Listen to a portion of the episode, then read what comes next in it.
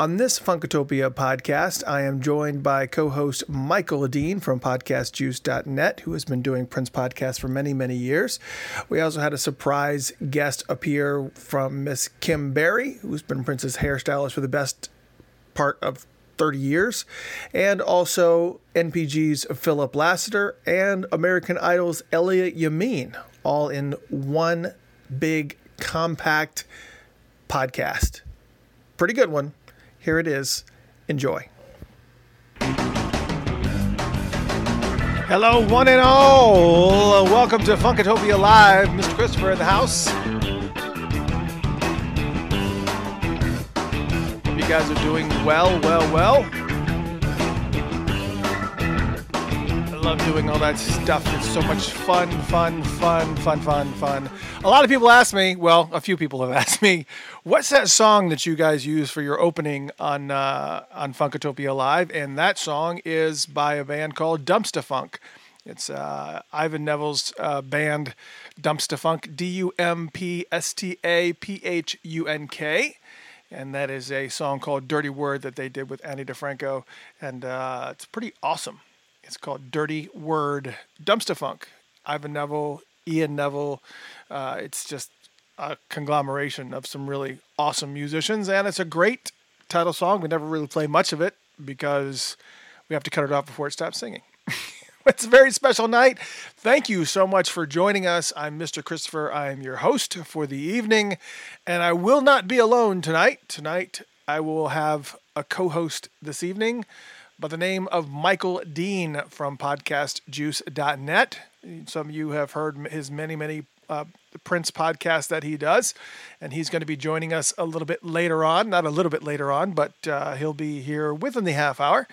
And that's going to be a lot of fun. So, we're going to have him on board. And we're also going to have on board Mr. Philip Lassiter from NPG trumpeter extraordinaire who has played with just about everybody under the sun, including Prince and Fantasia and Jill Scott and Kirk Franklin and Al Jarreau and Anthony Hamilton. And I mean, just the list goes on and on and on. It's pretty amazing. It's going to be a lot of fun.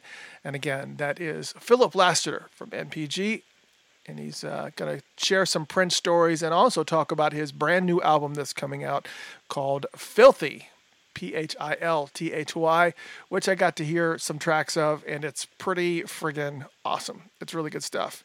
So um, maybe we'll get to share some tracks a little bit later on this evening. I was not prepared. I didn't think to go ahead and preload some of those. I'm to have to maybe take a break at some point in time and get some of those loaded. That's me just being unprepared, but hey, nothing new. And uh, Mr. Michael Dean will join us. He's uh, running about 30 minutes off, so that's fine. It's all good. I can talk to you like I normally do, and we can talk about some Prince news and whatnot. And, um, and just see what's on your mind. The phone lines are open, so if there's something specific that you want to uh, talk about, you can feel free to do so. Just call it 831 777 Funk. Again, that's 831 777 Funk, which is 3865 for those of you who are alphabetically challenged. And um, we kind of been you talked a little bit on Michael Dean's show uh, last week. We were talking about this new deal that was struck with uh, Sony Legacy, that is going to be releasing uh, all of Prince's albums pretty much from Emancipation on. Um, they're going to be re-releasing the albums. We were kind of talking a little bit about you know what is the significance of this deal. We're trying to figure out you know where I guess nobody will actually technically know what this looks like until it actually starts happening. And there was also the question of, well, you got all these albums that you're going to release. Is it all going to come out all at once? Is it going to be one big, huge kablow? And then we're going to get tons of albums that are going to be released all at one time. Um, that is not going to be any type of pomp and circumstance involved in it. Is it just going to just start showing up at some of the whatever's left, the music retailers that are out there? I guess uh, there was an announcement just, I guess, this past week that Best Buy is now going to stop selling CDs. Um, I think we kind of saw that transition happening already because the last time that I went into uh, I was trying. I can't remember what it was. I think it was the the last Kendrick Lamar CD, the the, the last Damn uh, CD, And I went in. I said, you know, I want to get it just because I want to have the physical copy, and just because that's what I do. And I did it with Prince and all the artists that I love, the Roots and the Fix and all these bands that I'm just like obsessed with for whatever reason. I love to go out and I love to physically purchase the CD because I just think that this that does so much more for the artist. Um, and I went in to the Best Buy in uh, I guess it was Duluth, Georgia, and there was there was nothing. It was like two racks of of CDs. Now, when I say racks, I mean like row, like like a row, like an aisle. So you had one side that was an aisle, and then you turned the corner, and there was another row that was an aisle of CDs, and that was it. That was all the CDs, and that was everything from jazz to rock, pop, uh, soundtracks, and whatever else. It was just kind of it was kind of a little disappointing. So that was the other question that came up with this Sony Legacy deal that the estate has made uh, an arrangement with is what what's going on with this? Are we talking about just the distribution of this via MP3s? Is it actual CDs? What what what's happening? Um, so I guess we just don't really know. And um, one of the things I was kind of a little bit excited about is that there is going to be re-releases of uh, certain CDs like 3121 and um, 3121 and also what was it? Uh, uh, Rainbow Children, and just all those ones that came out that were you know pretty much underneath the guise of Paisley Park. And I, I just I, I, I love the fact I, I, love that. But here was the other thing that I want to talk about, and I want to talk about it. Um, I kind of want to be careful about how I say this because I think, and, and, you're you're more than welcome to call in while we're you know while we're kind of in this little bit of a hiatus here. But one of the things that I really want to try to understand are are we in a bubble? I really think that we are in a bubble. And and I think it, it took me a little while to realize just how much of a bubble that Prince fans are in. Um, I, it really is a very because whenever I go out I, I just I don't know. I just expect to see Prince symbols everywhere. I just expect to always run into Prince fans. I just always expect to just meet people who are who are huge hardcore Prince fans like myself, and I don't. I have my I have my little Prince logo. Um, I have the Prince symbol on the back of my vehicle. Um, that's there. It's got Prince my Prince label uh, logo on one side and the Funkatopia uh, logo on the other side, and Nobody ever says anything to me.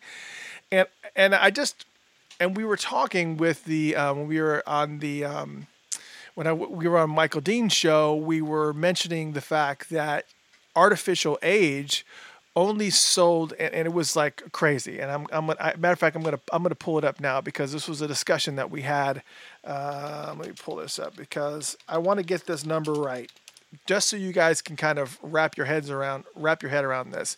And I'm getting this from Wikipedia. Okay, yeah, here it is. You ready? To date, to, well, and I don't know how accurate this is or when this was updated the last. Okay, but Art Official Age was released September 26, 2014. Do realize that it only sold 66,000 copies worldwide. 66,000. That's nothing in the scheme of things, when artists and and and everybody are are, are selling millions and millions of albums and hundreds and hundreds of thousands of albums. This is an album by Prince, somebody somebody who is no longer with us and his album should be like flying off the shelves right now as it is. And that album only sold 66,000 copies. Its first week its first week, 51,000 of those were sold. So between 2014 and whenever this particular thing stopped, it only sold 15,000 more copies, which leads you to to kind of wonder what um how how much of a bubble are we in that you know because we just think oh well Prince is going to release an album and millions of copies are going to be sold everywhere and it's just going to be all over the place. And um, it's just um, um, it's just amazing to me that it's it's not selling a lot of albums, and I just I, I'm just trying to wrap my head around just how much of a bubble that we are in as um, as fans. So that may be something that is going to be uh, interesting to talk about. Um, and well, of course, when Michael gets here, he's going to be able to to to kind of speak to that a little bit. And uh, of course, obviously, we've got Philip Lassiter coming on. I, am interested to hear some of his uh, stories. And later on, after we get done with uh, the call with uh, Philip, we are actually going to be share, sharing, uh, it's Michael Dean and myself, and we are going to be sharing our top five deep cuts, unreleased cuts um, of Prince's. So these can be unreleased things. So if we kind of, you know, uh, they they can be things like in a large room with no light, or we could like really, really, you know, go down the rabbit hole and say, you know, um, the the original version of uh, of uh, toy box or or uh, I'm just kind of just rambling. So Lisa or uh, Everybody Dance or the the uh, version that song called Broken. Uh, there's like so many different songs that are out there that are just it's just all over the map. Bed of Roses, Boom Boom, uh, Corporate World, Dance with the Devil that was supposed to be on Batman. Like all these little weird songs that are like really really cool that we would love to see released um, that we've heard in some form or fashion from various places. Uh, some maybe here, who knows? Um, but anyways, so it's just going to be. Um, it's going to be fun. We're going to have a fun night tonight. So those are the kind of topics. Top five deep, deep Prince cuts. Um, if you want to call in and share some of your Prince deep cuts, you can do that as well once we get to that area. The phone number to call in is 831 777 Funk. Again, that's 831 777 3865. And uh, we'll be taking calls. And if you have any questions for Michael, because that's the other cool thing that I was mentioning a little bit on the pre show, if you got an opportunity to uh, go to the uh, pre show or listen to the pre show. Um, um, one of the things I'll talk about is that uh, if you listen to Michael's show, you don't get to talk to Michael. So Michael's show is for the most part pre-recorded, um, just because it works out better for his schedule, and it's certainly better than a 24/7 scenario like we have here, um, or when we want to do things live. Because trying to get everybody's schedule together and get everybody on the same page is just it's just you know it's tough and I know how difficult that possibly can be, and uh, we definitely want to make sure that um, you know if you wanted to talk to Michael, you can do it tonight. 831-777 funk. When he's here he's not here right now so you can't talk to him. But uh, I, I do really want to kind of dig a little bit deeper into this uh, into this bubble thing that uh, because it, it, it, kind of freaks me out a little bit. Um, just because I, I just think that everybody in the world is should be a Prince fan and is probably a Prince fan. Um, and everybody that I know, uh, friends and family, know that I'm a Prince fanatic, and so I just think I'm always constantly surrounded by it. Um, so I just, it's just weird. I just kind of feel like I'm. I just think I just just came to the realization that whenever I, t- I when I tell people that I'm a Prince fan and they get that glazed look on their face, like, what, really? It's kind of like saying you're like a fan of Beyonce or a fan of something. It's like, you know, you just don't, it's hard to, you don't meet a lot of those people. They're out there, you know, they're out there. Um, but just so many people just don't really care about music to the extent that, that people from, from my generation and the generation after that did. And it's just kind of weird. Um, so there's that. Um, another thing I want to talk about is that uh, there is uh, some, cr- well, I can't really talk too much about uh, some things, but uh, there is there's some really cool things that are coming down the pike that I thought you may be interested in. Uh, there is a group called uh, For the Love of God, and this is a number four, and then everything else is spelled out. The Love of God, and you can see their website at Prince for the number four, theloveofgod.org. That's Prince for theloveofgod.org. You can actually go there, and uh, they are planning a pretty pretty cool little cruise here that they're going to be doing leaving January 5th through January 10th for all of us Prince fans who are inevitably in our uh, Prince bubble here. Um, this is pretty cool. It leaves January 5th out of New Orleans, out of the port of New Orleans, and it's uh, Saturday, January 5th through the 10th. And it's a five day cruise that's going to go to uh, Cozumel, Mexico, Progreso, and Yucatan. And um, it's pretty awesome and it's pretty reasonably priced and it's going to be a Prince cruise and it's done it's going to be done as part of uh, a carnival um, a carnival ship the Carnival Triumph and um, so I'm kind of interested if anybody would, you know, I've always said this would be really, really cool to be able to uh, get on a boat and go to beautiful places, you know, like this. And like I, this past week, I was in Florida and we were on the beach, and a lot of the time I had my my headset in and I was listening to Funked Up and I was listening to Prince uh, while I was walking around on the beach, and it was really, really cool to walk on the beach late at night and be listening to some of these really cool tracks and stuff. And and uh, because you don't hear that stuff on the radio anymore, it's just the same 20 songs over and over and over again. And to be able to go onto a cruise in the beautiful, beautiful uh, uh, Cozumel, uh, Mexico, and Yucatan, and be able to hang out with a bunch of Prince fanatics like myself uh, for five days uh, sounds pretty friggin' compelling. And it, they're calling it the Purple Party of the Year. And uh, a little bit about For the Love of God, they are actually a 5013C, so they're a registered 5013C, and they they have a lot of different things that they do.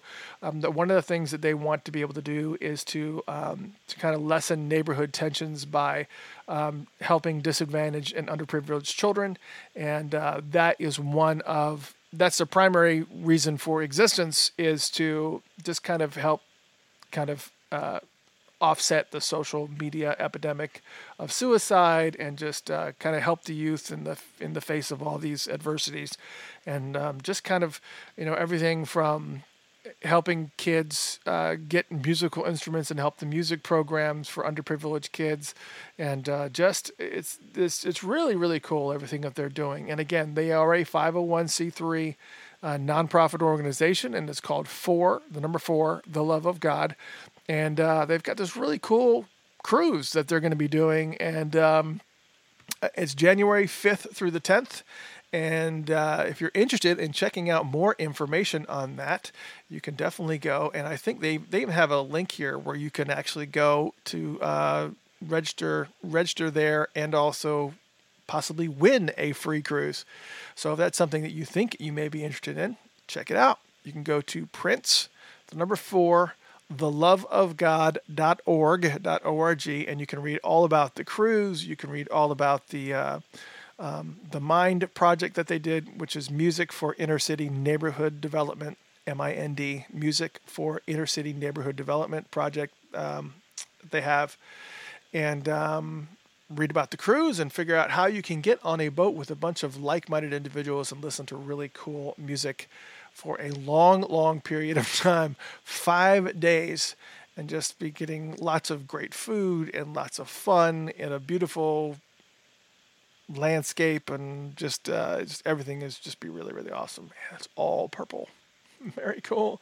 Very cool. I think they're still working on, um, I think they haven't fully, fully divulged everybody that's going to be on there as far as their guests or what are concerned, but you know how that is. I mean, Celebration does the exact same thing. They go ahead and take reservations and you can go and, and sign up for it. And then uh, when they feel like it's time, they will let you know to make sure that you're ready for it.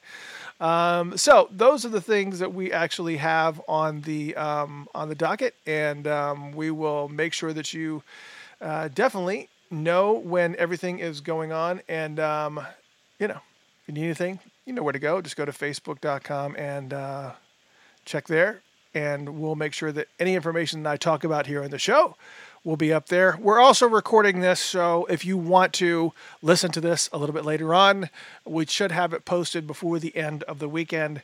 And um, you know, you know how it is. So what I wanted to do was, is I wanted to let's see if I can grab a song here. Um, I'm going to grab a couple of tunes. Um, that's not really, not really. Uh, I'm trying to find some songs here that you guys would really uh, would really, really dig. And that was Feline. Uh, that was Feline. So those are the types of songs that we're talking about here. Where we're talking about um, some of the songs that uh, we're going to be covering tonight. Uh, Michael should be with us probably around the nine o'clock hour, and we're also waiting for Mr. Philip Lassiter to join us, and he'll be joining us hopefully very, very shortly. But in the meantime, we've got plenty to talk about, plenty to chat about. And uh, I know that some people are already sending me their their favorite songs because one of the things that I said that Michael Dean and myself are going to be doing a little bit later on is that we're going to be talking about the top five songs of of ours that we love and admire uh, of Prince's that are maybe not quite radio ready. Now, I just don't mean unreleased, but I'm talking about maybe some of the the deeper cuts. Like for instance, um, all the critics love you was not really a really a radio track, but however, it uh, did very very well. It kind of got a life of its own. Same thing with Erotic City. Erotic City kind of blasted. Erotic City was a B side. And it still got this amazing, amazing traction and ended up being one of these songs. It's just, it's one of all times favorites. Ballad of Dorothy Parker. All these like deeper tracks that people love and just are obsessed with that are not really radio friendly hits. And we had a um, we had a a couple of tracks that uh, we've been sent so far. Um, one was the original version of Extra Lovable, and then also there's other here. There's others here with us, and we can't obviously forget about Dance with the Devil. That's actually one of my top five. Um, that's just one of these weird. I've always liked those weird type of moody ambient songs. Um, just one of those things where you just can't. Um, it's very very difficult to kind of process it if you're unless you're sitting in a dark room with headphones on and it's super quiet and you don't have any distractions, or sitting on a beach with headphones on listening to songs like that where you've got those weird it's just weird chords and just everything is just super super bizarre. And um, i just i love those songs. Maisha just sent one in all my dreams. That's a perfect example of uh, some of the songs that we'll play while we're here in the very very beginning hours. You guys want to hear music for a little bit more. I know you guys love the music. Now that we're back to our regularly scheduled program i know it's very very difficult to kind of get out of that 24-7 prince mode. It's been difficult for me too but one of the things you may have noticed today um, is that we've added, I've added at least a couple hundred more songs, a lot of newer songs, a lot of uh, deeper neo soul type of tracks and well. I mean, we, you know, by, it's kind of kind of a stretch a little bit. You know, so, tracks like from Erykah Badu and Bilal and Anderson .Paak and Kendrick Lamar and and uh, some stuff from Dr. Dre and just just things that are funky and things that are just uh, that people will enjoy and kind of uh, mixing it up and just adding more artist and more variety to those that 12 to 6 window and just kind of just making it really cool and fun. Um, but I know how it is. You know, you like moments like this where you can just sit and just take in all the music. And uh, we're going to do that because once we start getting into it and we get Mr. Lassiter on the phone and Michael Dean calls in, we are going to be pretty much in a chat mode. Well, with the exception of Michael Dean, we've got a couple things we want to talk about because I want kind of, for those who don't know who Michael is, um, he is probably one of my f- favorite Prince bloggers, well, not bloggers, but uh, podcasters that's out there. Um, I, there's so many people that are out there. Peach and Black podcast is, is really, uh, there's so many really, really good ones that are out there um, that I want to make sure that people know about.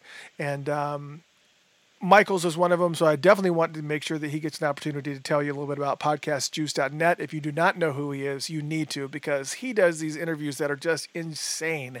I mean, he literally sat down with Susan Rogers for the better part of three hours and talked to her about just the mixing and all the engineering and everything that went into uh, making music with Prince, and it was just.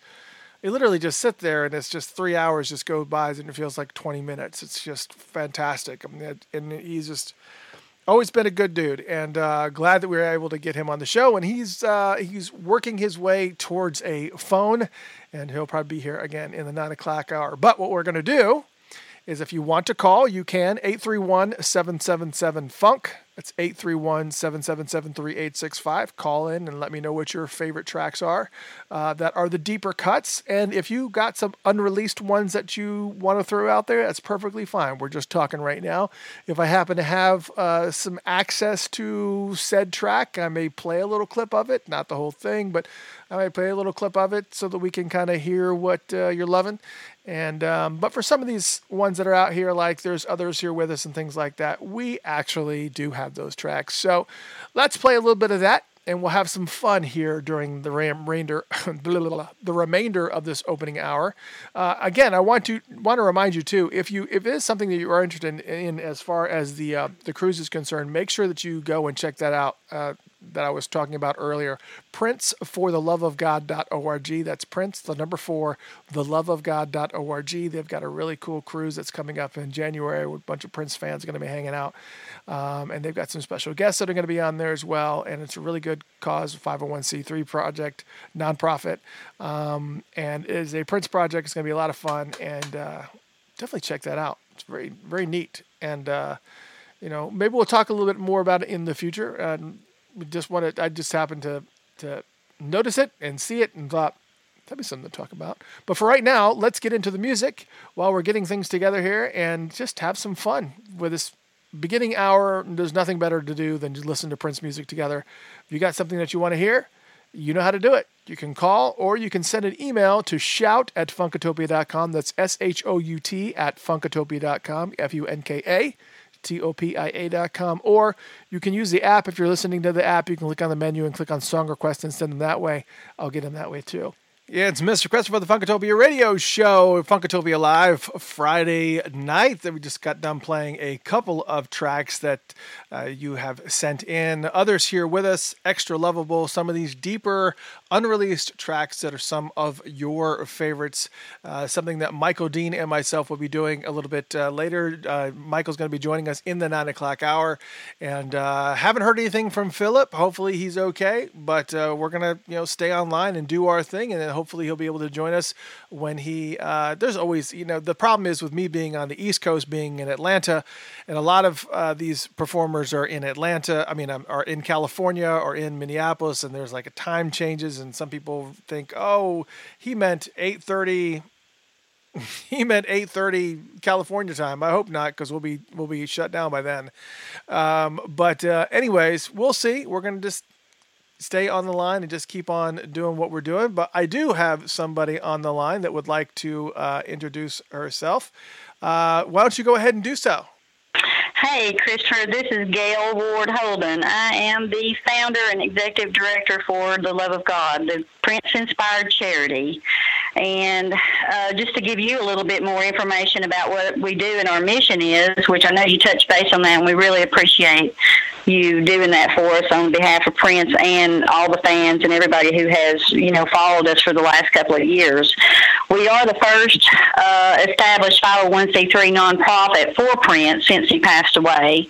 We've been up and running for a little over two years now, and we got our status, you know, pretty early on. And so what we've done in that couple of years is really try to lay, lay our foundation very strongly, and so that we can gain trust with people and let them know that our mission is true and we're very devoted to what we're trying to achieve on behalf of Prince and spread his message to love God, because that was such a big part of his life, you know, all of those years. And um, so we do that every day. We spread the message to love God. And but what we do with any other things that we do is if we raise any funds, which we don't focus directly on money at all, um, but when we do do small things and gain funds, we buy musical instruments for the underprivileged children. Uh, we have been funding some places in Chattanooga, and they had asked us to fund all 18 of their centers, and we had a really great music program at the Hixson Community Center here in Chattanooga, and it was doing really, really well. And then they moved one of our teachers and took her away, so we're having to backtrack on that. But they do still have the instruments, and we've got some pretty select children that we can work individually with, which is great. And uh, so we're working on getting some grants and things in the process this fall to get them a, music program where they don't have a break in the summer months and then have to go back to school and all that. So that part is kind of handling its own thing. It kind of just keeps going, you know. So it started and it just grew, grew, grew. And so we're very proud of that. Like I said, it can go much, much bigger. One of the other projects that we're working on is we're hoping to build our own park. We're looking at a couple of different locations so that we don't have to worry about renting facilities. Um, we can actually just go out and have our own place that we can host movies in the park and music in the parks and dancing in the park. And you know that way we can bring all the kids over who want to come and it'll be free of charge.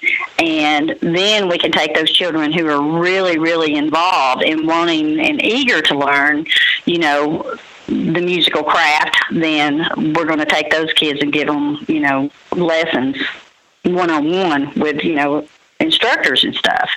And so we've got several different things going on. But the cruise, going back to it, uh, we're really, really excited about that. We looked at several different things, and, you know, there again, we have to rent these places and we have to pay people to come in and do our lighting, our sound systems, and all that. So we said, okay, well, let's just go ahead and meet with the cruise line. We did that last year. And so we started focusing on this um, cruise in January. And the way we see it, if anybody's ever cruised, you know, kind of know what's involved with that. You got all the food, you got all the entertainment. If you get tired, you trot back to your room, nap for a couple hours, and you come back out and start it all again. so it's all under one roof, you know. And so what we're going to do is, you know, obviously we're still working on some of our special guest people, uh, but we will have, you know, contests and trivia, and we'll have dance lessons and all those kind of things. And there's plenty of Prince music on the ship, but we're going to add quite a bit more and put some serious motion in the ocean. Um, blast. And yeah, and for the people who can't go on the cruise, I know that we've had several teachers say, "Oh man, I just can't make it because it's the first day of school starting back."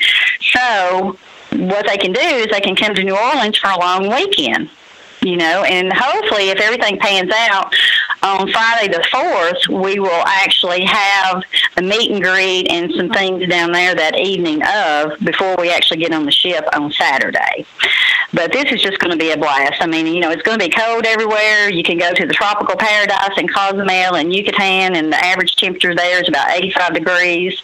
You know, it's really, we feel like it's going to be a very successful thing because it's a win win situation all the way around. You know, you're getting the Prince activities, you're getting a vacation, you're getting some fun in the sun, and it's all for a good cause. You know, we're going to be spreading the message and, um, you know, to love God first and foremost, but also we're going to be having an awful lot of fun, you know, honoring Prince the way we do the best, you know, and uh, playing his music and having a lot of fun and interacting with everybody and having some serious love for one another.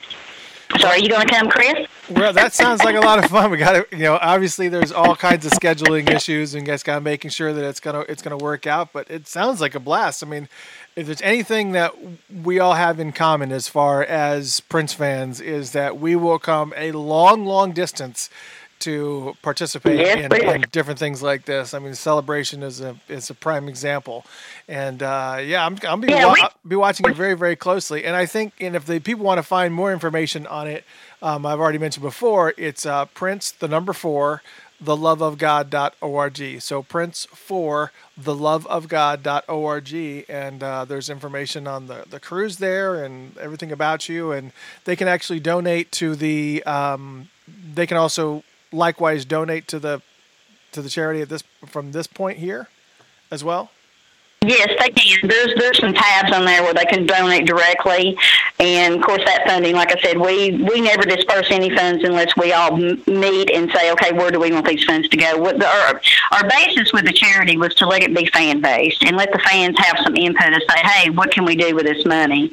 You know, and, and we don't raise a whole lot. Like I said, we will in the future, and we, like I said, we have people who have nominated different areas. We do have a plan that we are working on, and hopefully, it, when the cruise comes about, we will have all of that ready to hand out to people so that they can take all of this for the love of God to their community and raise funds for their particular um, local community center in their area. And it's a pretty simple process. Like I said, we can give them direction on how to do it, but you've got to be willing to put forth a little bit of effort, you know, and get your community involved in it. But it's really just not a hard process, and we'll have some pamphlets and things on that when that happens. And also, I wanted to mention the www.princefortheloveofgod.org is the website, but the Facebook page is just strictly for the love of God. Okay, gotcha. so if they want to just see kind of what's on there, and we don't we don't put a whole lot on there because most of the the information is on the website, and that's where we want to keep everybody's attentions to. They can donate there. They can uh, contact us directly through that, through the emails, and all of the links on there. And we are still building some pages for that about the mine Project and all that things, but we are very cautious about what we announce until we know the I's are dotted and the T's are crossed because we don't want to mislead or misinform form and have to backtrack and all that stuff. So, you know, we try to be really, really cautious until we know everything is is got a very solid foundation for it to sit on before we announce it. Just like the cruise. I mean, we we did not announce the cruise until we knew that the contract had been signed, and you know we were ready to roll with this. And we got people, I tell you, We've had people from Las Vegas book. We've had them from New York, New Jersey, um, Denver. I'm just trying to think. Yeah, Tennessee, obviously, and Georgia. So we've gotten people from all over. Minnesota. We've got some people from Minnesota that's booked, so they're going to be coming out of the woodwork. You know, it's going to be cold. Oh man, that sounds awesome. where we're going to be. well, that definitely sounds awesome. Well, let me uh, let me uh, let people know again where they can find this information, and uh, also I know they're hankering for some more music, so we'll get them the information they need here and get right into it. But uh, again, if you want more information on the cruise and the charity, you can go to Prince the number four theloveofgod.org. So Prince for theloveofgod.org, or you can also find them on Facebook at facebook.com/slash the number four the love of God and uh, that's without the prince in front of it. And uh, thanks, Gail, for joining and give us more information. Uh, I appreciate it. I saw it and it definitely piqued my interest, and I, I definitely think that if there's two things that you can combine, it's cruising and Prince. It's a pretty good mixture. Of, pretty good mixture there. Absolutely. Yes, absolutely. All right. Well, we appreciate you and your time and your efforts and helping us too. All right. Thank you so much, dear. We'll talk later. Okay, dear. All right, keep us keep us Bye-bye. in the loop. Let us know what's going on. Okay, I sure will. Thank you. And we will get right back to the music here. We're gonna go. I, I we got some more requests for people coming in uh, wanting uh, some more songs that we have here for um, that they want. We're going to be talking about when Michael Dean joins us here in this hour. We're going to be talking about our top five uh, lost cuts, unreleased cuts, deep cuts, however you want to refer to them, um, are top five because regardless of where you stand on on these unreleased songs, you've heard them or you've gone out of your way to hear them, and um, you know, you know what they are. So it's kind of silly to avoid the obvious questions because we all have heard some of these tracks and we love them very, very dearly. And this one, I would have to agree, is one of my favorites. It did not make it on my list, but is definitely one of my favorites. It's All My Dreams right here on Funked Up. And uh, hopefully, very, very soon, we'll be joined by Mr. Michael Dean from podcastjuice.net. And right now, here we go. All my dreams. And let's see. We also had another request for uh, from Amita for Tony's Ignat Mix. we got that too. So let's play those two. All my dreams and Tony's Ignat Mix right here on Funked Up. Mr. Christopher the Funkatopia radio show. That was Tony's Ignat Mix a little bit of a deep cut action what we're talking about here tonight. And uh, tonight we do actually still have two guests, and they will be calling in. I've gotten reports from both of them, so it kind of just it's just a little bit of a scheduling snafu, but they're coming. They're coming. Michael Dean should be on the line with us any minute. And uh, also got heard from Philip Lassiter. He'll be joining us at the 10 o'clock hour. So, about uh, 45 minutes from now, he is actually having his album release party tonight tonight. I don't know where. I have to find out where. Uh, even if I were able to tell you, you probably wouldn't be able to get there in time. But he's having an album release party tonight, so that ought to be a lot of fun. I think maybe that's happening in uh, Minneapolis. I don't know. We're gonna have to make sure that we ask him. But he's doing sound check right now. We're trying to get all that stuff out of the way. But he is going to be with us, so don't do not worry. And then of course Michael Dean from PodcastJuice.net is going to be joining us here any minute, and he's going to be calling in, and uh, we're going to be talking about all things Prince and you on board, kind of help you guys. Uh, discover podcastjuice.net if you've never heard it it's an awesome awesome podcast that's got lots of really really deep information and really in-depth interviews with some pretty uh, amazing guests. I mean he's spoken with everybody from eric leeds to i mean just uh, susan rogers and the list goes on and on. They always seem to have he always seems to have the most amazing guests and he talks to them forever. And he's going to be joining us uh, very very shortly. And in the meantime one of the things that we are going to be doing is that uh, him and i are going to be talking about our top five favorite lost cuts from Prince and uh, the lost cuts unreleased, however you wanna, however you wanna phrase it, and um, and he's going to be sharing his, and um, I'm letting you guys share yours. If you want to call in, you can share them 831 777 Funk. That's 831 777 3865. Or if you don't like talking, you don't like being heard, you can also do it via email to shout at funkatopia.com, F U N K A T O P I A.com. You can also check it out there.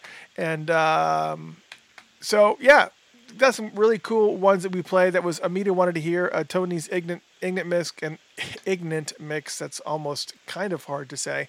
And then, of course, before that was uh, All My Dreams for Maisha.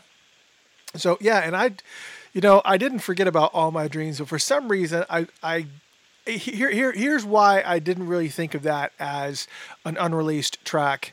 Uh, not that we're focusing on unreleased tracks, we're focusing on deep cuts because some songs like "It" on uh, "Sign of the Times" would be considered a deep cut because it's not really something that's been out there or um, has been really technically released as a single. I, I guess it kind of has, but I mean, you, you, know, I mean, it's just one of those cuts that you're not hearing on top 40 radio, and uh, it's one of your favorites. Like Dwan Blackshear, his favorite song is "My Computer," which is like a, one of those tracks that's just buried on uh, on an album, and it's just one of those amazing, amazing tracks. Um, you know, one of those would be um, for me would be "I Love You But I Don't Trust You Anymore," uh, the live version of that one, as opposed to the one that's uh, pre-recorded. The live version that he does on the piano um, the Prince Piano & A Microphone tour is just breathtaking, and I know that's not obviously uh, for public consumption.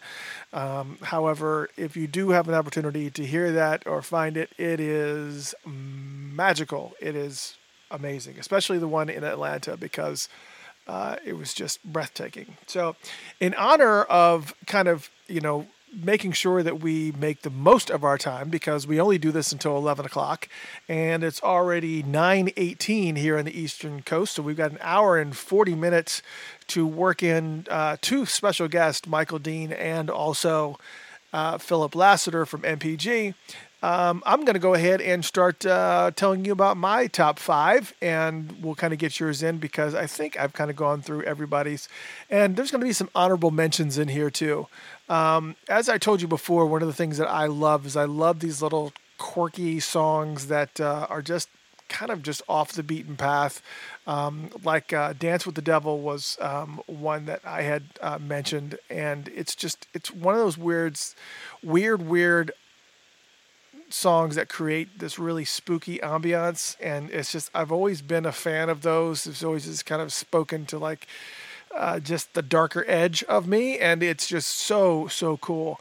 Um, another song that kind of fits into that realm that I'm I'm not gonna play um, because it kind of creeps me out now is a song that he um, released, and I think if I remember correctly, I think this was one of the tracks that came out around the same uh, the same era as um, uh, it doesn't matter, but it's a song called My Little Pill, and it was um, pushed out about the time that they were digging around the vault back when Warner Brothers was trying to make money off of Prince, and they were kind of digging all these little tracks out from from his uh, stuff that I guess was on the cutting room floor for whatever reasons My Little Pill just does not set well with me, just because of the message that is involved in that uh, song, and of course, obviously the the happenstance. It's just it's I, can't every time I hear that song it just doesn't set well with me and um, so I just don't I'm just not a big fan of that song.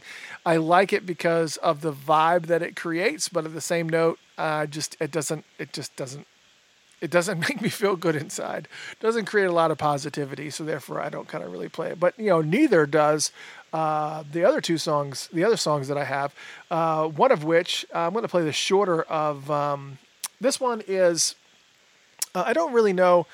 Well, let's let's start with let's start with this other track first. Uh, the first track that I have for you is a song that you guys all know. Um, it was on Around the World in a Day, and it was just one of these songs that was just kind of just buried. And I don't know that I've ever heard him ever do it live, and I don't know that he would do it. He would have done it live. Um, it's just one of these really, really weird songs that's kind of just tucked away, and I've always loved it. It's always been one of my favorites. Um, just kind of like I Wonder You on Parade. It's like one of those songs that's like so cool, but so quick, and it goes away so fast. And uh, this is another one of those songs for me. So we're going to go start working through my top five Prince deep cuts slash unreleased slash lost cuts, however you want to do them. And then when Michael Dean joins us, he's going to share his five. And then Philip Lassiter will be with us a little bit later on. But here it is. Uh, number five on my list is Tambourine, right here on Funked Up. And that was Tambourine, which was on the Around the World in a Day album. It's just one of those songs that's really, really cool. Never got to hear him play it live.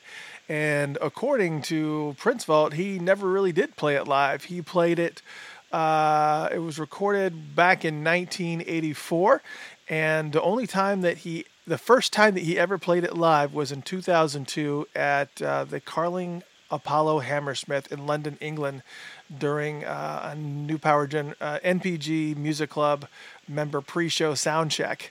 Uh, which is amazing. And then they played the instrumental version of it 10 years later in uh, Melbourne, Australia, just an instrumental version of it. So it's only been played twice uh, in his in his.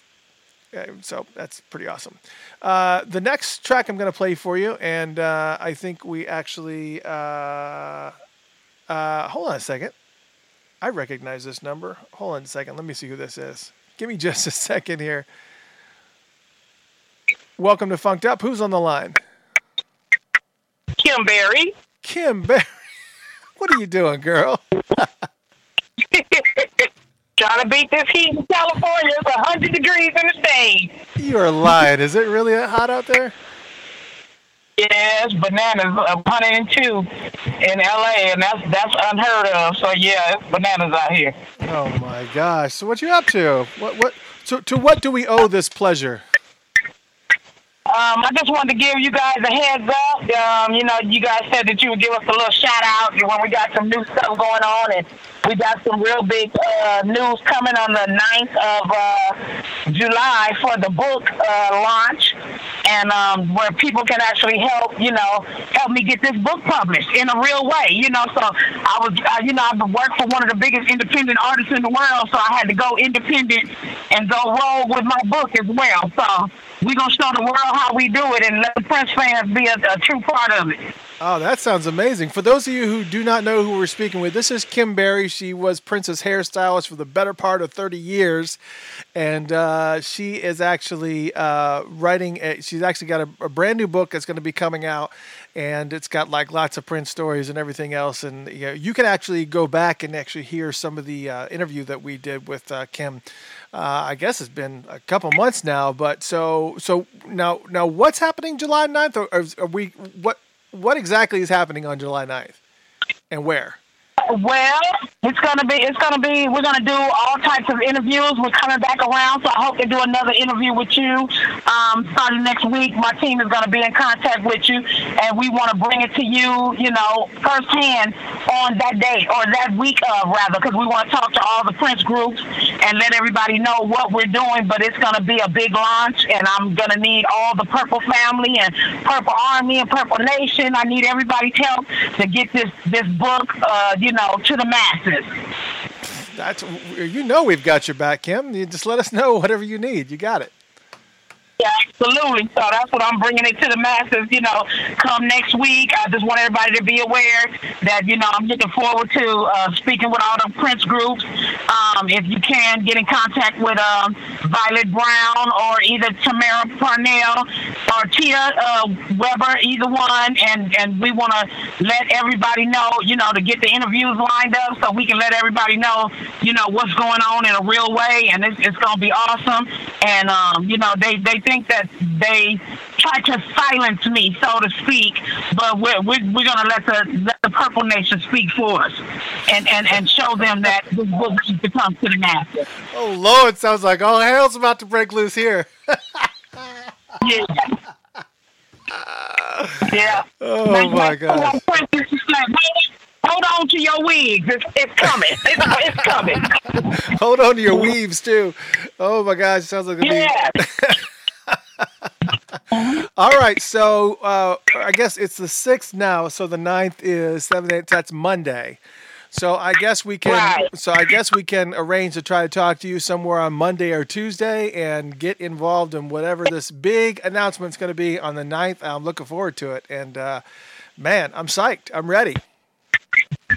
Yes, it's exciting, and I'm glad to just be a part of the, you know, a part of the the Purple family, and just, just like I said, just keep on loving on the fans and allowing them to heal, you know, through us and with us, you know, because nobody really got any proper closure. So it's going to be exciting to um, bring the information to the masses, because who else will be able to tell the truth like I would? You know what I'm saying? Other than Morris Hayes, myself, and Kirk Johnson, uh, no one has been around Prince as long as I have. I was one of the constants in his life, and um, we're going to bring that story to fruition. Uh, that sounds fantastic. All right, well, we'll talk to you on Monday. You heard it here first, and we'll make sure that all of you guys have the information that you need, and we'll make sure that we maybe go live on Facebook or whatever else, and um, and whatever we need to do to kind of make sure we get this word out as efficiently and widely as possible. You let us know what you need, Kim.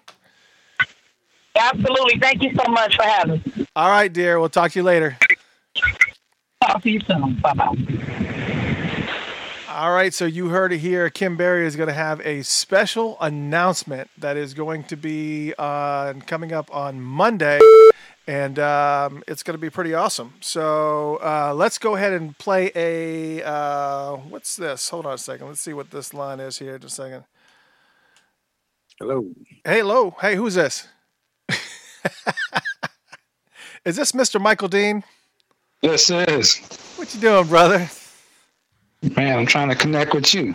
I see, I see. Here you are. Here you are. Well, here he is, ladies and gentlemen, Mr. Michael Dean from podcastjuice.net. You finally got settled in, settled down. Oh, we're on the air right now. Oh, I know, right? Oh, okay. You're on. I You're on live right the now. line. Oh no, no. See, the, the line beeped, and then you it kind of announced to everybody that you beeped in, so there was like no way around it. So Man, my check in. didn't my check didn't clear yet. Goddamn it! No, I'm just. Did you get to hear uh, Kim Berry on the line? No, I was Yeah. traveling, so I just got Oh, on. man, it's not. Kim Berry Missed it. just called. She's got a huge special announcement that she's going to be making on the 9th regarding her book and some big news that's going to be happening on Ah, Monday. So, guess we got to be ready for that. And uh, Nice. and I was kind of going through, um, you know, it was burning time and was going through my uh, top five um, list because obviously with with all the you know the time I was trying to make out as much as I possibly could uh, with the time that we had, and uh, I started out with number five, which was it- not really a deep cut, but it was one of these cuts that's um, off of Around the World in a Day was Tambourine. Ooh, It- okay. It, was just one of these songs, and I don't know, and and it doesn't really qualify for lost cuts, unreleased or whatever. But it was one of those tracks that was just kind of buried away in an album, and never really got much love. He never really played it live except for one time at a pre-show, uh, a pre-show uh, thing for NPG Music Club, and then an instrumental version that he did in 2012. And so Okay. it was just one of these weird, weird little things. And uh, but anyways, so uh, yeah, that was kind of weird. Got a little bit of a robot action going on. Was that your phone or my phone? It has to be your phone. No, I didn't hear it. Oh, you didn't hear it? Well, it's all right. It doesn't really matter. So we live out here to the people. That, I Yeah. got to jump on the Facebook so I can so I can see what's going on. Oh yeah, no, yeah, we're we're we're live audio only. We're not Facebook live, and we, Ah, prob- we probably okay. should Facebook live. Maybe you should. Let Facebook me catch live. up. Let me should do- catch up to you. Uh, So we on the app going live and everything, right? Oh yeah, you're on the radio station. You're Oh, on the app. We're going all over Radionomy. We're all over. Uh, people on the website and Funkatopia website. There's people lis- listening all over the world okay. right now to us making nonsensical I chatter. feel like a star now, Chris. all right, all right. No, you're you were a star before you got here. So I, you know, I was talking. One of the things I wanted to I I brought up when I was uh, trying to to burn some time in that first hour. One of the things that I I still can't wrap my head around is what we were talking about um, about the about Art Official Age and about Prince's album Art Official Age Mhm. and that it only sold 66,000 copies.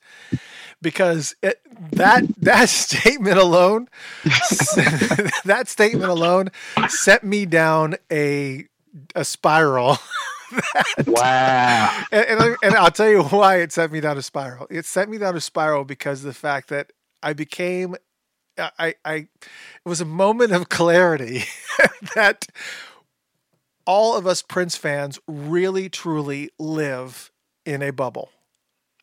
We Okay. we, we are we are in a bubble and, and we surround ourselves with like-minded individuals and people who love princess as much as we do and that listen and we go to all the shows where we know that us like-minded individuals are going to be gathered and we enjoy each other's company and we go to these places like the celebration and some of these little cool things that are happening like these cruises and things but the reality of it is is that let me let, let me tell you a, a normal day for me and let me know if it at all aligns with what you experience. It when i tell people that i'm a prince fan i never get a uh, people that i haven't met not at a at a gathering that's of, of prince fans just in a normal environment work wherever I normally get a glazed over look, like, um, "Oh, really? You did you like Prince? That's uh, that that's cool." And then I say, "Oh, I've you know, I've seen him twenty seven times in concert," and they're like, "You what? Oh my god, that's just ridiculous."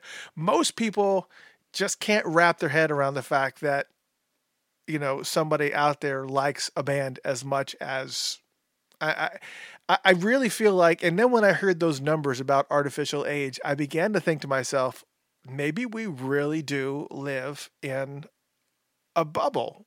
I mean, I think everybody does to a certain degree. I mean, that's why cliques exist. But I, really think that I want to believe that my bubble is much bigger than it actually is. And I'm just wondering if by any stretch of the imagination that you feel the same way or have thought about it at all as to how much of an impact we we have as well not just as podcasters and bloggers and you know whatever you want to call me whatever that is.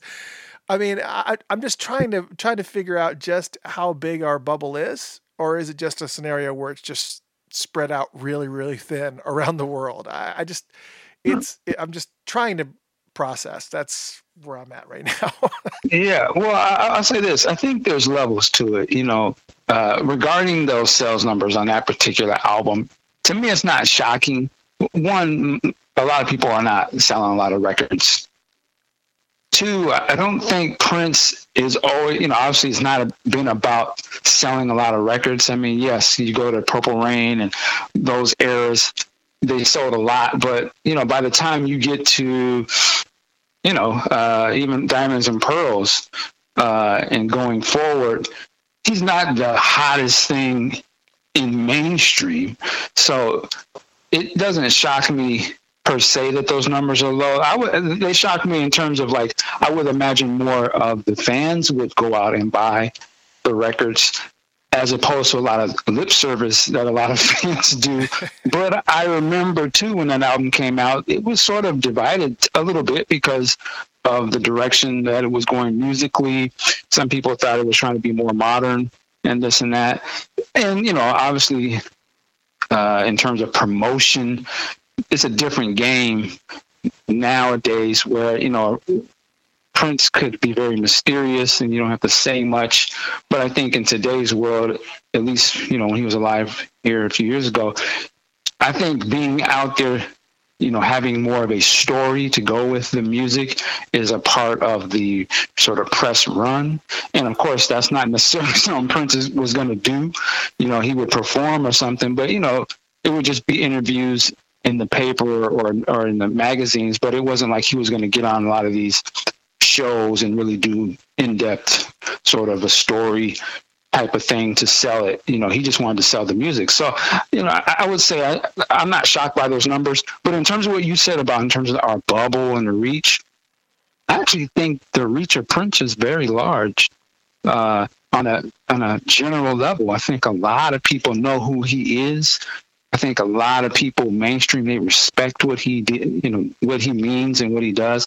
And I think each person on their own level knows Prince however they know it. You know, for us, we want to know him as, oh, you know, he's got all these unreleased songs and there's more to Prince than Purple Rain, this and that and the third.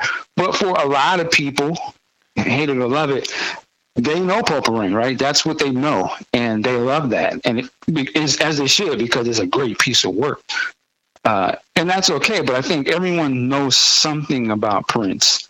Uh, it's just that there's levels to it. But it's interesting as we go forward now, where he just becomes sort of this. Um, you know, he's sort of elevated in that same way that when I was younger, I would look at the Beatles or Hendrix or something that I wasn't into them when they were a lot, well, when they were at their mainstream popularity, but I understood their impact. I respected what they meant. And so I could go back and listen to their stuff later and catch up and be like, oh, okay, it's more than just this song. You know, he's he's all of this. I, I would look at it the same way I look at Sly Stone or something.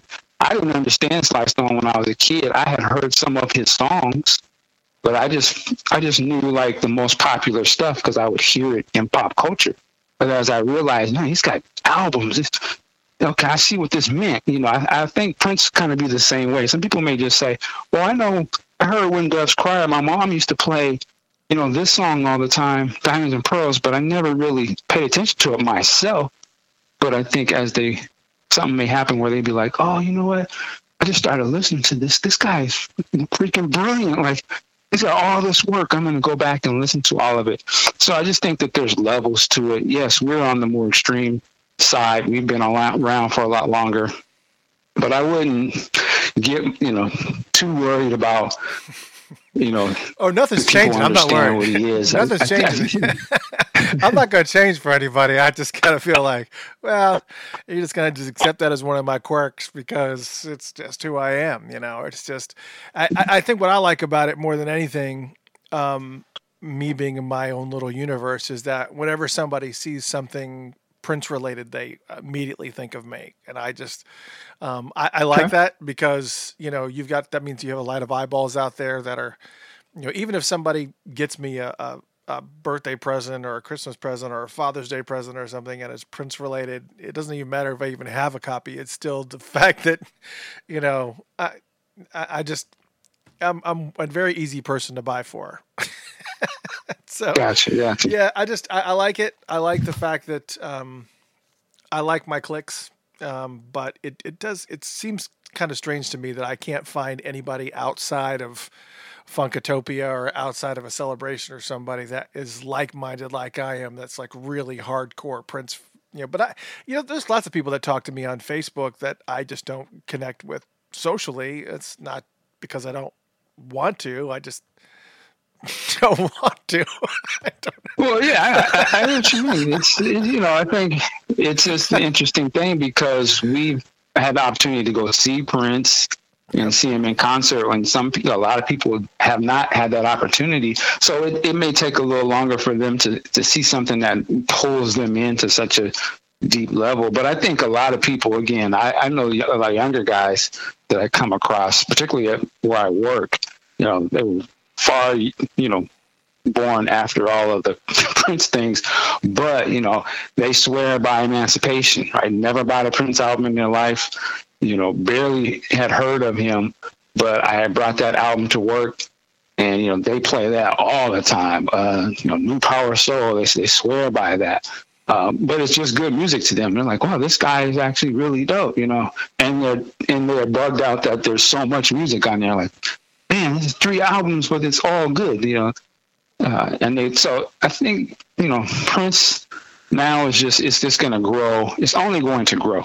You know, I, I, said I think I said this on another show. His music is going to move organically because it's actually good music. So even if it ain't happening the way we want it to happen, you can't stop yeah. greatness like that. You know what I'm saying? Like it's gonna seep into people's consciousness and stuff. And it's even with me. I'm I'm starting to love a lot of the stuff that the earlier stuff. Like I never gave like just as long as we're together. I never gave that song a second glance. I just I heard it. Uh, yeah, it was kind of cool when it, but now whenever that song comes on, I'm I'm bouncing. I just it's just even these old old songs, even these ones that go back really early in his career, are really just you know just uh, amazing. Dope as hell, man. Yeah, it's yeah. just great. It's just oh my gosh, I, I totally missed it. I wish that I had gotten it when it happened. I mean, I did. I mean, I was. I mean, the first concert I saw of his was 1999's, and I didn't really miss. only missed a few tours from there, but um, unless it didn't come through my area but I just, um, you know, I, I always felt like he was at least five years or more ahead of where my head was at, and I mm. and I, maybe that was an age thing, um, but I think that he did that to himself a lot because um, one of the things that I was um, the number four track that was on my list um, was in a large room with no light, and yeah. I think one of the the cool things. Uh, well, first off, the used the song used to be called "Life Is Like Looking for a Penny in a Large Room with No Light." Um, I wasn't aware of that, but that song was written all the way back in 1984, and mm-hmm. I was not aware of that. Um, it kind of came. It was released um, on the Montreux Jazz uh, Festival's website back in late 2000, late 2000, but 2008, nine, something like that. And well, so, let me ask you this: Which version is that you heard first? Was it the remake version or the original? Um, I think I'm not sure because the version that I heard, it just sounds like it's a different. Um, it just sounds like it's a different configuration of it. So, I'm I'm I'm confident that I heard it at least 10, 20 years ago. As a lost cut, as part of like I don't know, it was one of the one of those lost cut collections, like the work or whatever it was. Um, okay. And I just found it, and uh, but then when I started hearing the more polished versions, uh, it just really it just really built out. Matter of fact, I have it in the list to play it, but I don't know which version this is. I don't know if it's a 1980 something version, which it may very well be, um, or it's uh, or it's the Montreux version. Um, I think the Montreux yeah. version is much more is much longer.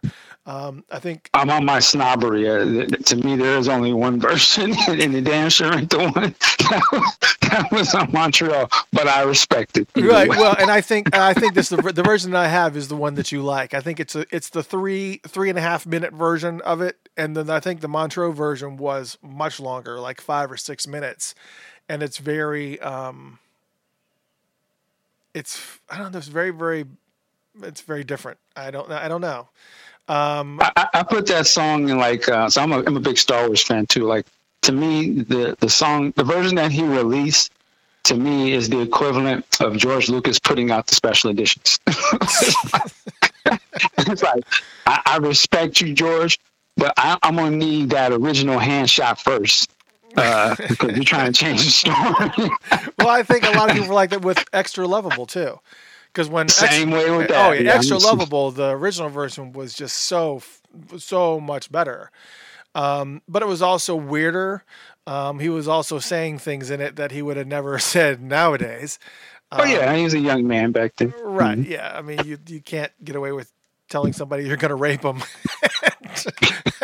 and, and, and and have it hit the airwaves. It's just not going to happen. It's going to be edited out Uh, and I just think he did a lot of self editing, eh, which is fine. I don't have any problems with that. I love the the I actually. What song did he redo for you? What song did he redo that you felt like I like this remake? That this is actually a good a good remake. Or can you even think Ooh, of one? That would be a hard question. It would probably not be any that we would it, it, would probably be a song that was released on one of these albums that we find out was actually made way before. So that's a little hard. I'd have to think about that. Um, like I didn't like the re- rehash of "Let's Go Crazy" that he did with Third Eye Girl. I did not. Oh, like yeah, nah, now, however, I, mean, I, did like, I did like the funked up version of um, "Something in the Water." Um, that he did with Third Eye Girl. Okay. Yeah, yeah. Um, I, I actually like that. Um, so I actually thought it was a pretty cool, mm, different version. It was more upbeat. It was, um, um, I just, it was just, it was just cooler. And and I think even as Pop Life, the song itself actually progressed quite a bit. I always just kind of like that song, and I don't think until probably the late 1990s or early 2000s when some of the th- some of the ways that he was playing it um, where it was just bouncier and louder and hornier and just it was hmm. just that it really didn't impact me until I started hearing later versions of that song. Um, okay. So, but that's live versions; those aren't recorded versions. So yeah, I would so. I would throw in something like um, uh, like We Can Funk. Uh, like I, okay. I, I, when Graffiti Bridge came out, um, I was all over that song. It's dope. But now hearing Purple Rain Deluxe and they released the original version, I'm like, okay, I don't, I don't not like that one that came out originally, but this version, it's a rap. That is dope to me. Uh, same way I would look yep. at uh, Data Bank or something like that, like what the time did.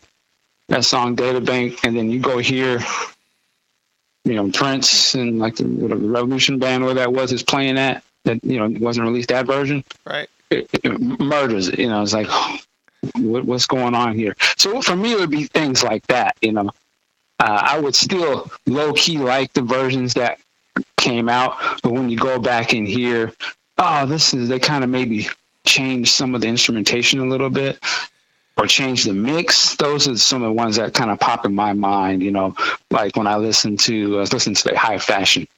Right. Like yeah. the original version he did, where it's got the bass and everything, and then the release version, which is fire, but he was like, "Oh man, it's, it's, it's missing the, it's missing that bass line. Why you pull out the funk?" You know.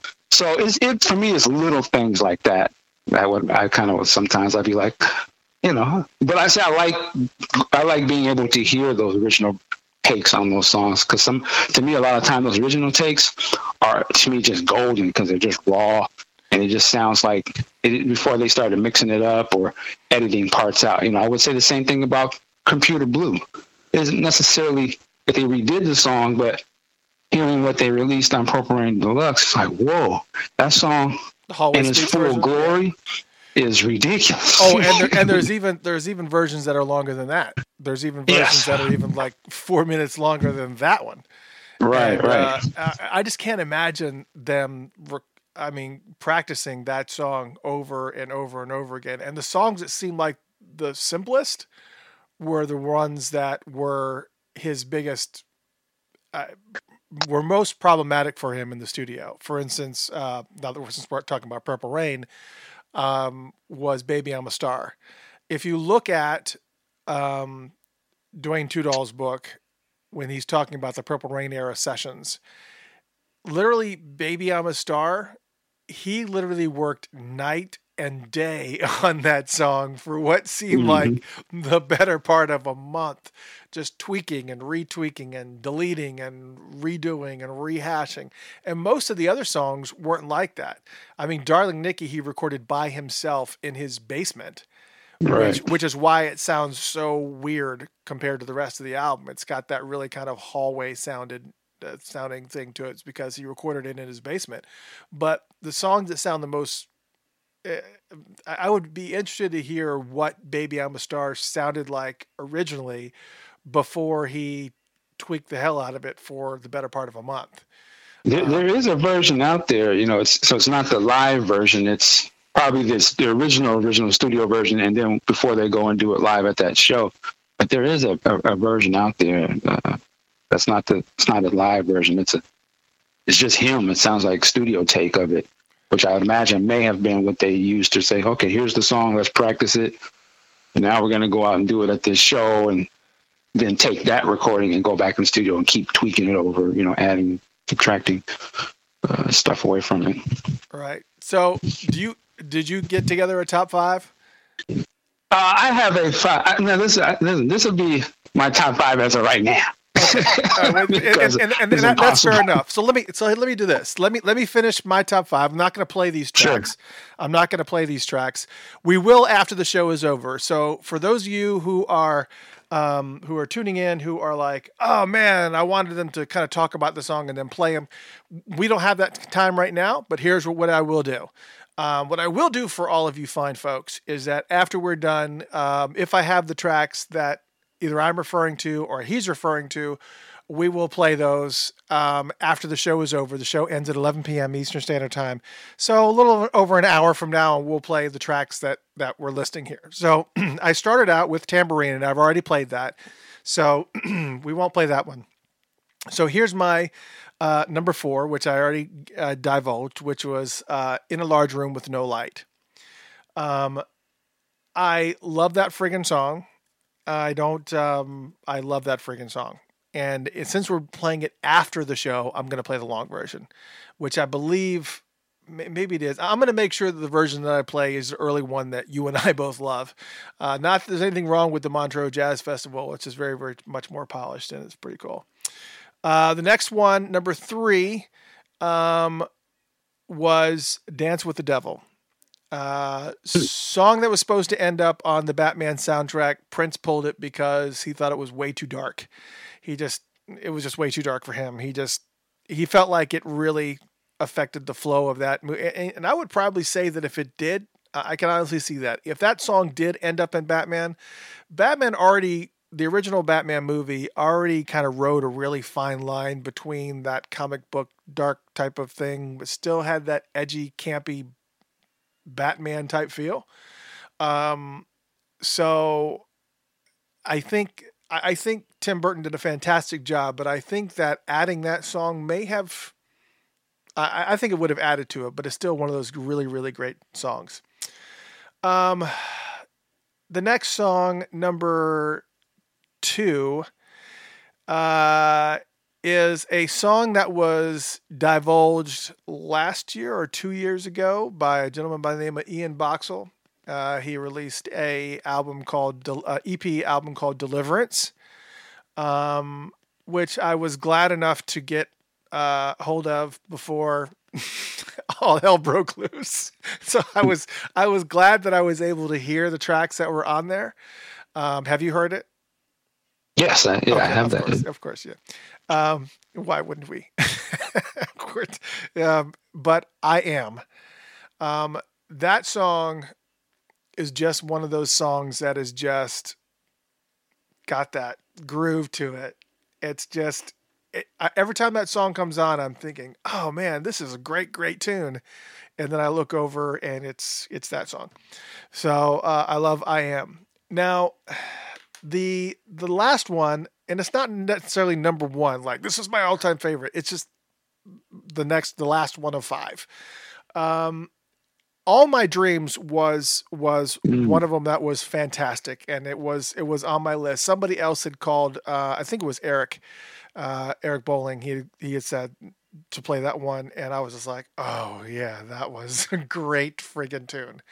Um, I love that song. So since it's already been taken by Eric, uh, I'm going to go with my uh, next contender, which was "Come Electra Tuesday." that was going to be one of my picks. That was one of your picks, really? Um, yeah, "Come Electra Tuesday" is one of these songs that I, Oh. y- y- it's you scratch your head and you go, "I don't know how this song was never released. I just I don't understand why."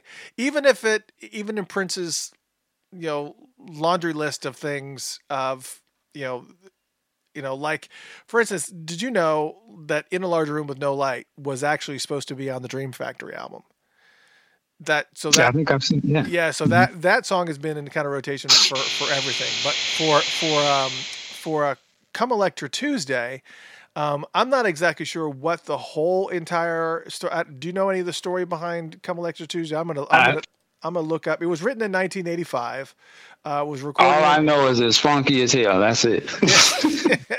it was recorded at Sunset Sound in Hollywood, California. Uh, the same uh, two days after he recorded Hello. Uh, and he also recorded the song uh, Heaven and Stella and Charles. Have you ever heard the song Stella and Charles? I don't think so. I've never heard this song. Uh, and, and, also, he also wrote a song um, a couple days later called Polka Dot Tiger. Have you heard that?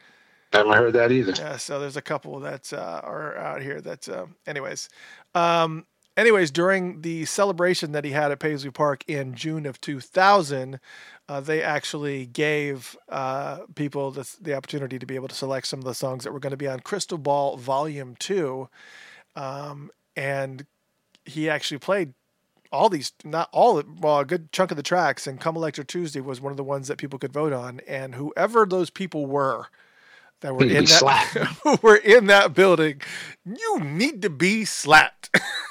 That's yeah. for some reason they were like, nah, that's not the one. Not the crystal, well, uh, not the Crystal Ball Volume Two ever saw the light of day, but still, they probably never heard the song either. That was the thing, right? Like no one ever heard of it at that time. Uh, it's so, just weird. It's so, anyways. So those are my five, and uh, so we will play those and uh, and, and if you, I, I can add more to the mix. I mean, I can I can put um, you know maybe love left, love right, or you know some other weird song in there. That I'll, I'll put some other one in the mix since we kind of tied on Come Electra Tuesday. But go ahead and name name your five. All right. Uh, again, these are just songs I'm feeling today. Uh, I'm not gonna I'm not gonna put them in order, but here here we go. So the first one is um, a song called "Kiss Me Quick." Oh yes, it's absolutely yes. Un- unreleased song is that real uh, sort of disco-y R&B vibe to it. To me, this is such a uh, what's the word I want to say? Infectious type of song. Right. Uh, to me, this song should be released on some project they put out because I just think that it shows their early Prince, but you can see that he was such a great songwriter uh, that he could just make this song. Because I, when I hear people hear this, they can't stop singing it. Like it's just so catchy. Uh, I just think it's just great. Like it, I could have seen this as being a big hit back then. Um, I think he made this song for the lady's name escapes me right now, but it was for some uh, young lady he was working with at that time. And he wrote this song for her. But love this song. I still play it to this day uh, as if it was something that just never came out, but should have. Um, so anyway, that's one. Uh, the second one is uh, kind of on my 90s. Most beautiful girl in the world, the Mustang mix. Man, the first time I actually heard that version was when they had the uh, Prince was doing those simulcast shows from uh, was the Miami Glam Slam. It was like on his birthday. Uh-huh. Um, there was a you know there's a home video. Well, it was a bootleg video that came out of that show, and he performs that on stage and he has, you know, there's playing it with the backing tracks in terms of like the vocals or pre-recorded vocals of singing with him. But the vocal work that he's doing on the harmonies in the background stuff is filthy. so, it, and, and it's a great like testament to Prince really locking down that 90, 90s R&B and, and making it his own uh, style. Uh, I implore anyone to go back and listen to that today and just hear what he's doing with the vocals and the backgrounds and stuff. Is is just tight, man. Well, and it really has that '90s sort of, uh, you know, at that time, you know, uh, G funk and all that kind of stuff was very big in terms of that style of music, and he was able to incorporate that into his style and keep it current. And style, he nailed that style, you know. So and you folks are going to be able to hear that after the thing. I do have that, so we will make oh, sure right that on. we play it. Yep, yep. All right. Uh, the next one is one of my favorites of all time is The Ball. Uh, this is the original. When you hear I Know, you know, again, we talked about him remaking songs, throwing them over. I love I Know. That's dope. But The Ball is that, that's that, you know, greasy skillet of a, a, swamp, a fatback with some grits on the side and some okra and greens. Because that right there is that that weird alien funk that Prince really had locked in. Was at that uh, 86, 87. That song is filthy to me. The percussion he's doing, uh, I think it's uh, not Wally, but um, Brooks and them screaming in the background. Yeah, uh, love that. I wish they had released that. Let that start the album because I just think that he was just he was really locked into that style. Uh, but the ball, definitely check that out. I hear my man typing feverishly. Oh yeah, no, no, I, I, I got it. I, I, I have it. I have it. I'm, I'm, yeah, I got it. I'm just putting yeah, it in that, the mix. That's that's that's that that's some grease right there for you. Yep. That greasiness. Um, Let's see. The next one is uh, I got to switch over to my boys the time because uh, this is I, I, call this one of those. It's not forgotten song, but I almost wish that this had been released as a single. It is uh, "I Don't Want to Leave You," uh, the second time album. Yeah, man. And, and what? Yeah, it's that's a great. You know, and it's funny because I would say the same thing with. Um, uh, I got that one in the mix. The same thing with my drawers. I don't understand yes. why there was only six songs on that album, and it seems like obviously you you know why. If the kid can't make you come wasn't released, and why chili sauce wasn't released. I mean, because it was just a talker. But um, well, not not if the kid can't make you come, but it was that was just obviously too strange for radio back then. But the fact that my drawers went un noticed. I mean, we're going to be talking about we're going to be talking about songs from uh, from the time. Yeah, I, that's one of the the biggest travesties. I would think it's like yeah, that, that song is, is burning. Yeah. Oh my gosh, yes. So you'll have to definitely make sure that uh, my drawers is in the uh, is in the mix for that for sure. Um, yeah, but uh, I don't want to leave you. Is I remember the first time I went and bought that album, and I and finally got to that, I was just like, why have I never heard this? this? I was like, this, you can really hear the princeness of it too. You know, even though it's a time song, it, it just sounds like, to me, it sounds like a, a, cousin to like a private joy or something. Like, I was like, man, it's kind of that same type of style. And I just, I love that song. And it's always funny to me because at that end part of the song, you know, it really sort of speaks to uh, some of the things you see in Duane's book, where they're just really just editing these things on the fly or mixing these literally as they record them. And, and there's always that part at the end of this song that always bugs me to this day. Of like the beat just shifts into a whole different beat, and it's like it's not even a smooth transition. It's just as if somebody cut the tape and slap this other song at the end of it. And it's like, what the what the hell, man? Like, what's going on? And I always wanted to be able to ask, like, yo, Prince, like, I know you may not remember, what what was going on at the end of that song, man? It just sounds so like they just didn't give a fuck or something. It's like, ah, okay, just throw that on there. That's just Morrison guys. it's just so hilarious. But yeah, that, that song is that's that song bangs, man. Yeah, he he always had these little weird changes that would come out of nowhere, where it was just like, um, what was that song? There's one song that ends, is ending. Um, yeah, it's not yeah, even on beat. It's the, just the, the, song is like, damn. It was something. I think it was off of. Uh, sign of the time. Yeah, yeah, and it fades out. I can't remember. Oh shit! There's one of those. Oh, uh, strange relationship. I think maybe, maybe, maybe it is strange relationship. Yeah, where it's like ends is like, oh, you need to keep that shit going. Well, right yeah, there's there. a lot of that where the songs cut too early. That needs like, to. Yo. That needs yeah. to keep on going. Whatever that is that you're doing right there, that needs to continue happening. yeah, was, I mean, I, I remember feeling that way when. Uh, another lover holding your head just on the album version before the 12 inch came out you're like they're about to get it. You know, they're about to get it crazy. What's going on? He just faded out, and I was so happy when that 12 inch came out because then you actually get to hear what was going on, and what was going on was golden, right? So yeah, it's just some um, weird things that he would just decide to do. I mean, even and Sign of the Times was like one of those albums that he just he loved doing that. I mean, even I could never take the place of your man when it was like that whole breakdown. Da da da da da da da. I was like, what? Mm-hmm. Where are we going? what? Where? Where are we going with this? This is like yeah. a totally different journey than where we were, and it has nothing to do with where we were. It just doesn't even sound the same.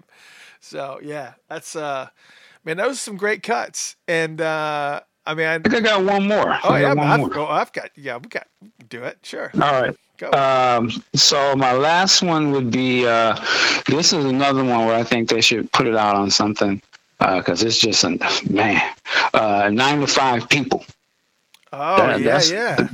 That song is like one of my favorites now because that's it's so you know to me it takes me back to an era that I just love and where his sound is so identifiable to me where you could just play something and I already know oh that's Prince I know the sound of the drums I know the sound of the guitar or you know the reverb whatever and that's just like I can see that Lovesexy era whatever and I'm like this song would have bang like just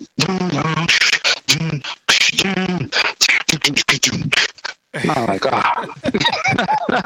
I already see it, man. But that song is slamming to me. Nine to five people, they just don't understand. Yeah, man. Yeah, so that those are my my picks for right for right now. I mean, those are good ones, man. Those are really, really good ones. And uh, I, I just, just some of these, he's got so many weird unreleased songs. I just, I kind of feel like every year that passes by, that Paisley Park isn't taking advantage of of releasing some of these things that songs like this that we know are just you know are, are just people want people we we know they're here we know they exist um it's just kind of a little uh, it's it's kind of disappointing um i i just i, I i'm very very frustrated um that a lot of these songs exist like this and i mean even just the ones you named and the ones that um you know, I, I mean, I I kind of avoided doing a little bit of the the completely unreleased uh, things because just because there's so many of them uh, that are out there that's very very difficult. Yeah, Kiss Me Quick, great one. You know, I mean, Turn Me On. Uh, Lisa was a great one. Um, Broken. I mean, I'm just kind of you know going through you know some of the list of here. Purple, yeah. Purple Music. I mean, Purple Music is like one of those one of those tracks that gets record gets requested all the time. Um, he was playing that song, right? He, was actually playing that live. Yeah, he's yeah he was doing a lot of that stuff. I mean, the Roadhouse Garden and and of course uh, was unreleased until last year. Um, but you know, Noon Rendezvous, um, Wendy's Parade, Teacher Teacher, I mean, Neon Teacher, teacher. Oh yeah. my god. Uh, can I play with you? Uh, da, da, da, da, Adonis, Adonis and Bathsheba. Matter of fact, it was somebody who I think it was Lisa. I think it was Lisa that, that actually she's got uh, a long list of ones. Adonis and Bathsheba, uh, Lisa, Van Gogh, Kiss Me Quick was in there, and Stone. Um, Stone, yes. Yeah, Stone. Used and, to be the best of me. he was filthy on that. yeah, and uh, and then of course, then uh, who uh, Eric came back in with uh, Cookie Jar and Schoolyard. Cookie Jar, yeah. You know the thing about these songs, though these unreleased songs that we talk about, I, am with you. I, I, want them to get. I want them to get an official pristine release. I would say that, but I'm under no illusions, at least from me, in my opinion, that anybody outside of the Prince fan base would care about these songs um, because they don't have any context for them. So to them, it just be another Prince song uh, that they probably weren't paying. They're not paying attention to the release stuff. So I wouldn't expect them to pay attention to this because they wouldn't it wouldn't mean anything to them. They don't know the stories behind it. They don't understand, oh, this song would have came out on this album or during this time. So I, I only want them to be put out because I want crystal clear versions of them. But I'm not I'm not tripping that they're not going to be, in my opinion, I don't see them being big sellers or anything, just because there's no education piece to tell people why their songs matter.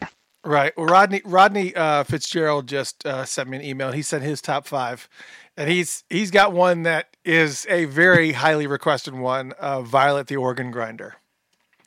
Ah, okay. Yeah, that's a good yeah. one. Uh, Get off Maxi, which I've never heard, but that is I think it's the Maxi version of Get Off, but it's Mhm. got um, it's I guess has been reworked by Clare Fischer and Eric Leeds. Interesting. Uh, okay. Uh, Someone to Call, which uh, was from, uh, I guess, a Lakeland rehearsal that he has. Uh, one plus one plus one is three. We've we've heard that one obviously, but that is just those. Get on the boat. One plus one plus one is three. What's the other one that's on that same album? Um, I mean, there's some bangers on that album. I mean, About Rainbow Children? yeah, oh yeah. There's some serious. I mean, yeah, it's just one of those albums. Is just like the work. Are you kidding me? Oh God. Yeah. Uh, so, and of course, extra lovable, the original version from 1983. We we just got done playing that, and um, he's got uh, Old Friends for Sale, the original rehearsal version with Claire. Yeah. Uh, yeah. With a shout out to Brent um, on uh, percussion. But yeah, so yeah, those are good ones. Those Rodney, those are really good ones. Those are fantastic ones. What's up, Rodney? Yeah, Roddy, Roddy. Wait, and I think we have our special guest on the line right now. Let's get him on the line, Mr. Philip Lassiter. Hold on just a second for me. Is this Mr. Philip Hey, Lassiter? hey, hey, fellas. hey, fellas, how we doing? What's up, Philip? How, how, how are we connecting here, man? I don't make no sense. Man, I, I am so sorry, guys. I, you know, better late than never. I literally just walked off the stage. Uh, we are doing our sound check today for our LA uh, album release party tonight at the Mint, and uh, nice. I'm sorry. I'm sorry I'm late, but I'm, I'm glad we're getting a few minutes in here. Oh, you right on time, man. Oh yeah, no, we're we're we're just going I want through. to let you guys know. No, go ahead. I want to let you guys know right off the bat. I got I got the lead singer from the Party Crashers record, Elliott Yamin, here with me in the car, as well as the guitar player, co-producer Juan Ariza. Is is we're all packed in the car, uh, stuck on the 405, headed home. So um, you get uh, three you get three for one tonight. Nice. Fantastic. So you know, well, we don't. You know, we want to talk a little bit about you guys got a, a brand new album called Filthy that is uh, that's uh, you're doing the album release party tonight, and uh, I actually got an opportunity to hear some of the tracks on on this album, and it is it is amazing. So. Give me a little bit of background story about who's involved uh, with this album, and uh, well, let's let's just start where uh, let's just start with you and your involvement with with your with music and getting involved with Prince and how you got on this journey to where you are right now, and then we'll start talking about Filthy, and maybe at that point I can uh, find a couple tracks here to to play for the audience. Well, um, I'm a trumpet player turned sing- singer songwriter, and I got involved in the gospel music industry uh, many years ago, working with gospel artists like Kirk Franklin and Fred Hammond. And then uh, after about 10 or 12 years of doing that, I was referred to Prince. And um, in in that time span, I also uh, was writing songs and kind of finding my sound, which was also very Prince um, inspired and Parliament and and uh, Earth, Wind and Fire, and Stevie Wonder, and so on and so forth. And uh, I started this band in Nashville, uh, essentially actually in Dallas, and then uh, and then again in Nashville called Filthy with a PH, Funk F U N K, and. And so uh, I've been doing this for a while. It was more of a hobby. It was more of a, a pet project, you know. And um, I signed with Snarky Puppy's label a few years ago, and we released an al- a couple albums um, on their Ground Up label. And uh, and then I decided after uh, I was with Prince, um, and once it ended, I decided to uh, to move to LA and uh, and try LA out. And so now I'm here. And when I moved here, I, I met an extra- extraordinary singer sitting right here beside me. His name's Elliott Yamin. You might know him from American Idol season five. He also had a hit with uh, Stargate called "Wait for You," and uh, we we were actually actually I was subletting a room in his house, and um, and we became we became really good friends and started writing songs. And then um, I was doing show. In fact, it was him that was like, "Hey man, why don't you why don't you play a show in L.A.? And I was like, ah, no, I'm, I'm not really doing filthy right now. I'm just trying to, you know, work in L.A. And I was trying to be everybody's horn arranger, you know. So uh, he said, no, you should do a show. So I started doing shows in L.A. And then after about a year of that, um, I would Elliott would always come to my shows and and support me, and then we were writing all these tunes, and I was like, you know what, man, why don't you sing with Filthy? So we took all these tunes that we've been working on, and uh, and we we put out a whole project called Party Crashers, and the concept is we're the independent artists crashing the record industry party. We weren't invited, our names weren't on the list, but we're crashing the party. We're here. So that's pretty much the history of it all in a nutshell. So, how did you get involved? How did Prince get involved in your life as far as your musical career? How did how did you get discovered by him? Well, like I was saying about the gospel, uh, working in gospel music for so many years, I played on, you know, over a hundred gospel records, um, and from doing that, I uh, there's a guy named Andrew Gouche who played bass with Prince and uh, Andrew and I knew each other through the years, but we weren't tight or anything. But he knew my work and I knew his. So he knew of my work through the gospel industry. And then when Prince asked him, "Hey, do you know? I'm looking for a horn arranger. Do you know somebody?" Um, he, uh, without hesitation, he recommended me, and so that's how it happened. Then I began the process of of um, um, auditioning for Prince, and it took about six months and uh, I was doing all of these arrangements for him, and he was just like, "I want to, I want to hear what you would do on Days of Wild," and so I did this, and I had no idea if any of this was going to surface, and you know, I, I, I was, I wasn't asking about like, you know, for money or anything. I was just trying to ride the wave and and be sensitive and and you know, not screw it up, essentially. And um, he was loving everything I was doing. And then um, after I did a few of these, um, he sent me a few more, and I was like, okay, like what's the? I called the the musical director, Cassandra O'Neal, and I was like, okay, uh, what's the deal? Because I can't just keep doing this forever. It's been six months. Like what? And she said, this is classic. She says, hold on one second. I'll call. Um, he's standing right here. I'll ask him. I'm going right here. okay. Yes. Sorry, I'm I'm I'm doing a million things here. So she says, she says, uh, hold on one second. I'll call you right back. Ten minutes later, Cassandra calls me back and she says, Phil, can you be here tomorrow? I'm like, what? She said, well, I just asked him. I told him, I said, uh, Prince, Phil wants to know what's up. And he, he responded by saying, just get him here. just get him here. and so she said, all right. And she's like, well, can you, it's 10 o'clock at night. Can you fly in in the morning? Okay.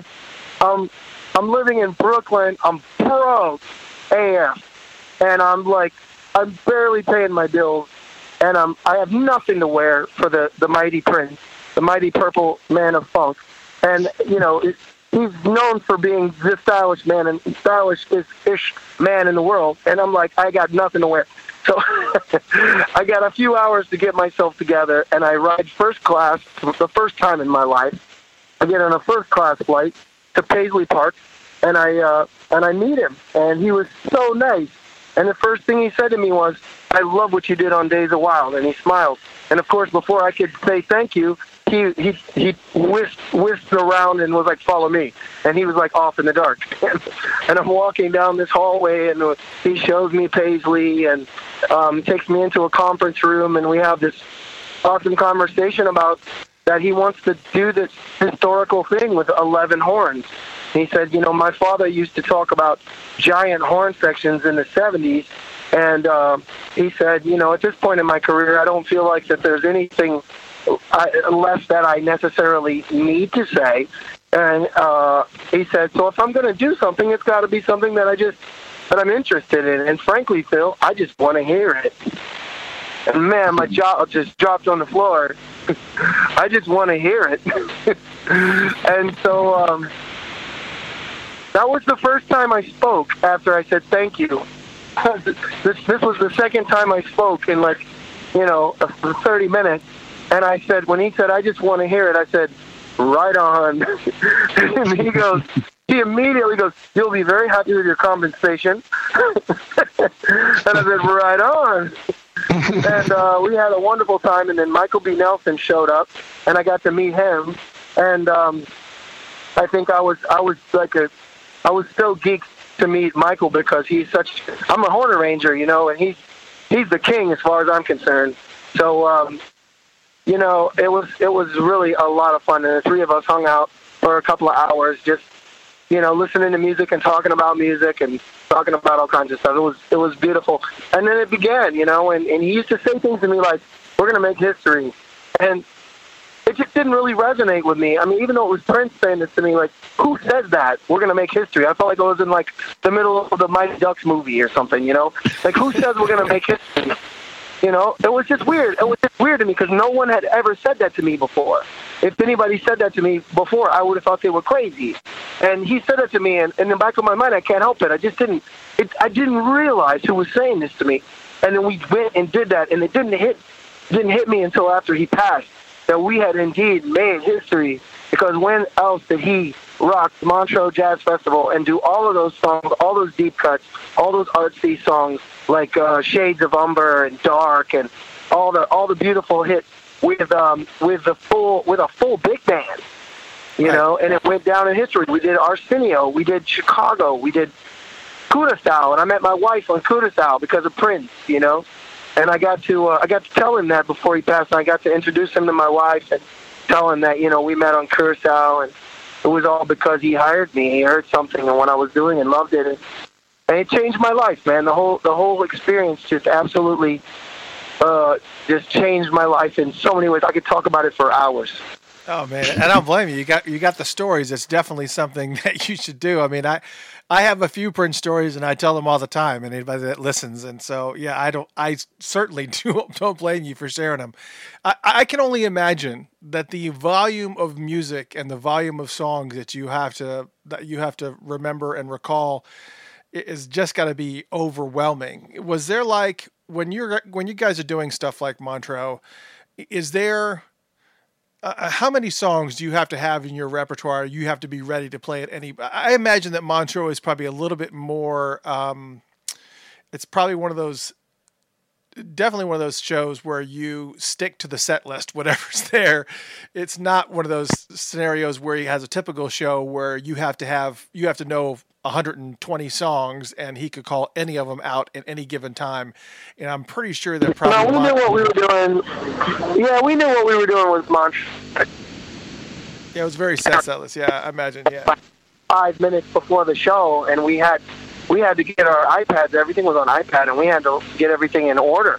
And you know, while getting warmed up and you know getting ready for the show. So uh, yeah, he, he kept us on our toes for sure. But Montreux was a little. I remember it being a little more structured, which was uh, which was helpful, of course. Right. Yeah. you have to be. Yeah, that's not an audience that is very forgiving when it comes to mistakes. That's for sure. Yeah, What's- that was a magical. That was a magical show. In fact, I got a great. I got a great story. Um, Prince and I never really talked much outside of the music, um, and and I was okay with that because you know I was there to do a job, and I I didn't want to. I didn't want to do anything to- to screw it up, you know. So I was there to do a job, and I was happy with our our relationship of just it being work work mostly and, and music. But this was one time where he spoke to me uh, outside of work, and I, it, it's a great story. We arrived in Montreux, and our luggage didn't make it. But they said, "Don't worry, the luggage will be here before uh, the show, but not for the sound check." And all I had on was a pair of shorts and a T-shirt. I mean, I looked like a bum. And and Sandra O'Neal, our our musical director, she says to me, uh, "Phil, you're not wearing that, are you?" I was like, "Well, this is all I have." And she goes, "Well, you better go buy something." And I said, "We're in Montreux. We're in the most expensive city, maybe in the world." She's like, "Well, you better pony up and go find something on sale." So Hilarious. here I am. I'm walking the streets of Montreux. I got an hour to find something to wear so that Prince doesn't fire me from wear, for wearing shorts at the sound check. And uh, and I'm I'm I'm hunting around and I'm looking at pants for like fifteen hundred dollars for a pair of Oh, trousers. my God.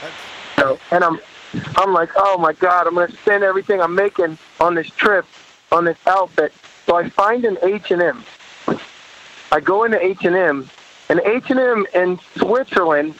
I mean, I'm about 180 pounds. I'm not a big guy at all. I'm a me. I'm, a, you know, I'm an American medium, but over there, I'm a fat guy.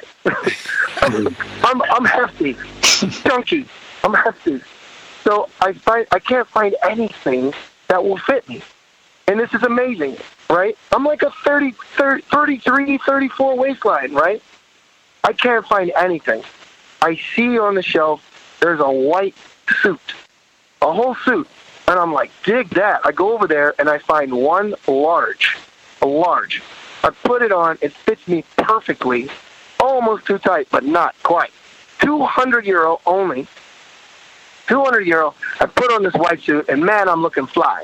I wear it out of the store. I wear it to sound check, and Prince comes right up to me at sound check on the stage, and and looks at me and he goes, "That's a nice suit." I'm like, "Thanks." this was epic, you guys, because he only talked to me about music. That's a nice suit. And he was like really digging it. And I was like, thanks. And he goes, you get a pocket square for it. And I was like, noted. And then he goes, yeah, that's clean. That's clean. And then at the end of the sound check, in front of the whole band, he goes, "You're gonna wear that suit tonight, right?" And I'm like, "Yeah, I sure am." He was like, "Yeah, clean." So then we get to the show and we play the show, and there's this part in one of the songs where the horn section comes to the front of the stage, and we do one of our features. So we come out and we do a feat. During the feature, Prince is dancing like all around us, like crazy dancing moving through us, intertwining. And he comes by me and he takes his his hand, right? And he swipes it on my shoulder and he goes, clean! wow. During the show, clean! And you guys, I got married. I got married in that suit on It's a magic suit, man. It's a magic suit right there. A lot of, yeah, I lot of gotta, game in gotta frame that suit, man. Hilarious. Gotta frame it. Uh, every single time I ever met Prince, I was not dressed for the part. Every single time I met, I met him three times, and every single time I was not dressed well. I was I either Yo. because I didn't, I wasn't It's the aware worst that. feeling ever. Oh, I didn't know that was going to happen. You know, I, I mean, I wanted to come looking fly, but I was thinking that I was going to be way at the back, and you know, I you don't expect you're going to actually meet him, and um, because that wasn't that wasn't my goal. And then I mean, I had like you know the cargo shorts, and t-shirt or whatever. It's like okay, Right. right, yeah, it's not very fly, but whatever. Man, I, I live in LA now, and I was I was at my studio the other day, and I get a call to go to Eddie Murphy's house and do a session for freaking Eddie Murphy, and I got shorts and a T-shirt on and Charlie Brown Vans, Vans with little Charlie Browns and Snoopy's on them, because I'm a, I'm kind of a nerd and I like Charlie Brown, and so um and and and I don't have time. I, there's no time. I can't change. I, I I can't even get into my house. It's a long story but I, I got to meet Eddie Murphy, and I oh man, what a you you feel like such a bum. But you're, I mean, you're living a life, and now today, now is today actually the official uh, release date for the album that anybody can get it and purchase it? Yeah. That is The awesome. album dropped today, man. It dropped today, and um, we're so excited. Elliott and I, and, and Juan, and and the whole crew, man. There's so many great. We had Mono Neon, who was a, a former, you know, he was Prince's last bass player. He's all over the record. Mark Lettieri from Snarky Puppy, Bobby Sparks, who also played with Prince. Um, Dominique Taplin, Xavier, who also played with Prince. He's in the band. Um, we've got a lot of Prince alumni. Um, but I don't think, although it's definitely Prince inspired, I think you also hear a lot of Sly and the Family Stone and Earth, Wind and Fire and Stevie Wonder and you know, and I don't think it sounds like a, a Prince tribute band. That's not really what I'm going for. But you definitely hear it, the purple in it for sure. Oh yeah, absolutely. That, that that that's a given. Matter of fact, let's let's play. I'm going to play like 20 seconds of the first track on the album, uh, "Take a Ride," and we will play it in its entirety after uh, after the show is over, which ends you know pretty shortly in about 30 minutes. But I do want to play a bunch of tracks, and I'm going to tell you right now that I am putting a lot of these tracks in the uh, regular rotation on the radio show, just so you know. Awesome. Uh, because this so much. Yeah, because this album was just it was as hot. And I, I, was trying to tell Mike. I don't, I don't know if Michael. I don't know if you got an opportunity to hear this album yet, but I, I, I heard it. But I just got one question: Who wrote the song "Our Love Is Gold"? I woke up in the middle of the night, three o'clock in the morning, and I I went, "Our love is gold." I jumped out of bed. I uh-huh. ran over to my keyboard and I started writing. I wrote it in 15 minutes, and my wife woke up. She goes, "What are you doing? What are you doing up right now?" And I said, "Go, go back to bed."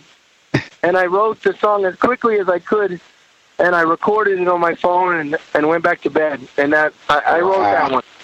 Well, I'm gonna tell you, for me, that's the coldest song on the album right there. I I heard that immediately. I was like, oh, that's the joint Thank right you. oh there. man, yeah, that Yeah, man. yeah, there, there's some really great, great tracks on this album, and um, it's uh, Oh, thank you. yeah, it's it's it's a really for for definitely for all you purple fam out there. This album is fantastic, and it's got a lot of purple fingerprints all over it. Uh, it's a great, great album. It's on sale today. You can get it on. I, I I know this sounds like I'm finalizing things and I'm closing things up, but I'm not. You can stay as long as you want. Um, I'm just trying to give people information. The album is uh, called Filthy, P H I L T H Y. Can they um, can they get it on your website and also Amazon? And wh- what are all the places that you would prefer that they go to? It's pretty much it's pretty much everywhere. The the, the name of the album is Party Crashers, Oh, sorry, and the name of the, of the uh, yeah, and and it, the band is called Filthy, P H I L T H Y, and like Filthy Phil, Filthy. And uh, the name of the album is Party Crashers, and it features Elliott Yamin. So you're about to hear Elliott sing, and Juan in the back playing guitar. Uh, take a ride, everybody. Fasten your seatbelts.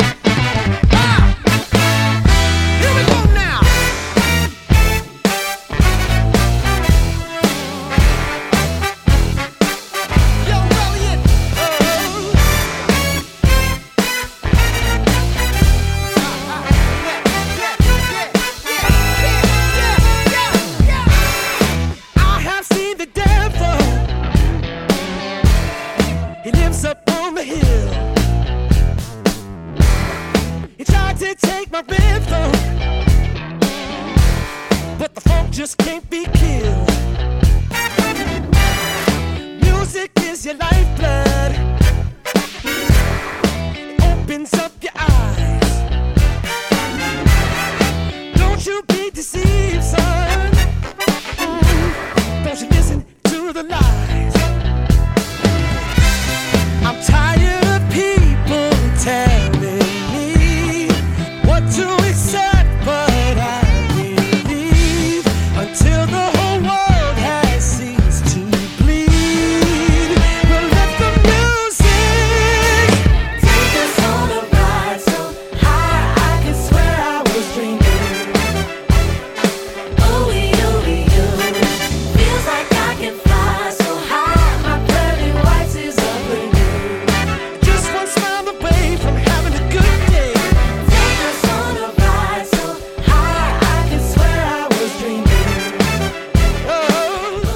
And that was a little snippet of Take a Ride Yeah. from Filthy's album. That's it. Oh, we're gonna have to play that whole entire track, and I'm a, I'm gonna also play the uh, I'm also gonna play the uh, the Our Love Is Gold track too uh, after the show as well. Since uh, Yeah. since Michael Dean's got so much love for it, I'll make sure it's on there as well. Yeah, man. Let, let me ask you, Oh, man, you know- Phil, can I ask you a question? You're first- yeah, please. Um, now, this album, uh, I know last time I talked to you, you mentioned how you got married. Is this a, an album? Is this the first album since you've been married, or is this you had some work before that? The- um, I uh, I released Philip Lassiter Dreams on uh, Ground Up uh, a few years ago, and then last year I released my first trumpet album, and it was a hip hop album called Chill Mode. Um, under my name, Philip Lassiter. So yeah, I've been working hard, man. I'm trying to keep the music coming. Okay, I was gonna ask you like, how is it has uh you know being a married man and out of them streets has that affected your songwriting? Well, well, that's a great that's a great question because a lot of these songs were written um, after I was I was married. Um, Okay. So obviously, yeah, this is even the stuff that I'm writing for the next record. It's it's like Filthy grew up, you know, and and he's still filthy for life. But um, you know, he's like he, he's uh he's got something to say, and he, and he's still funny, and he's still you know gonna gonna ride that that uh that fine line, you know, with uh some uh, a little bit of promiscuity here and there, a little just having fun, you know, but but classy still.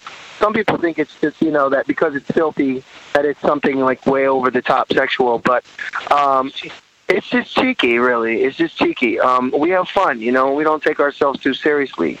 So, but we have something to say. We have something to say about the music industry. We have something to say about society and and politics. Um, we have something to say about love, man. Gotcha, gotcha. All right. I always think when you say filthy, I always think of the Bay Area because it's like a old school a Bay term. People say, "Oh, Exactly. filthy." It's like it's filthy. It's funky. It's like stank Yeah. man. It's it's it's a reference to funk. I had to explain that to my mom. Right on, right on. Well, yeah, I'm, I'm excited for the record, man. And, uh, are you guys going to be uh, going on the road, doing We're shows? like we're we're working with a booking agent, and uh, we're on Ropeadope Records, and we're we're working on all that. We just smashed in Nashville. Um, we had a wonderful time there, um, and so we're gonna be uh, we're gonna be in uh, San Diego. We're gonna be we're doing the show tonight. We've got we're opening for Ghost Note, which is another it's MonoNeon and Dominique Taplin and some of the some of the uh, former NPG guys. Okay. Uh, sorry. And uh, okay, and and um, we're going to be um, opening for them at the Teragram Ballroom um, on July fifteenth. Um, we're um we've got some shows in LA. We're we're working on doing some. We're working on doing some uh, some touring in the fall, but uh, right now it's just kind of all uh, up in the air. And Yes, we're you- trying to make it happen. Okay, and I know you're always out there working because I, I could have sworn you mentioned something that you're going to be working with, uh, you know, I have to say the, the legendary, iconic Isley Brothers. Is that right? I'm playing with the Isley Brothers tonight. Tonight. One Okay. Yeah. Wow. Nice. I tip my hat to I've you. been playing with them. It's crazy, man. It's crazy because I, I, I'm so in love with the Isley Brothers. I've listened to them so much, their songwriting, and would you believe Ron is like seventy something, and he sounds like he's in his twenties. wow. Ron just sounds incredible. Yeah, man. Yeah, those guys never lose their never lose their spark. That's for sure. That's them and the Neville brothers, man. It's like all those guys, Ian Neville and Ivan Neville, and uh, I just it's something about when you live and breathe music twenty four seven. You just you you just never lose it. It just it keeps you young. It keeps you youthful, and it's just I just I watch people wither away, and then I watch people take it all the way until their final breath. And uh, normally, the ones that do it the best are the ones that are living it, living it and breathing it.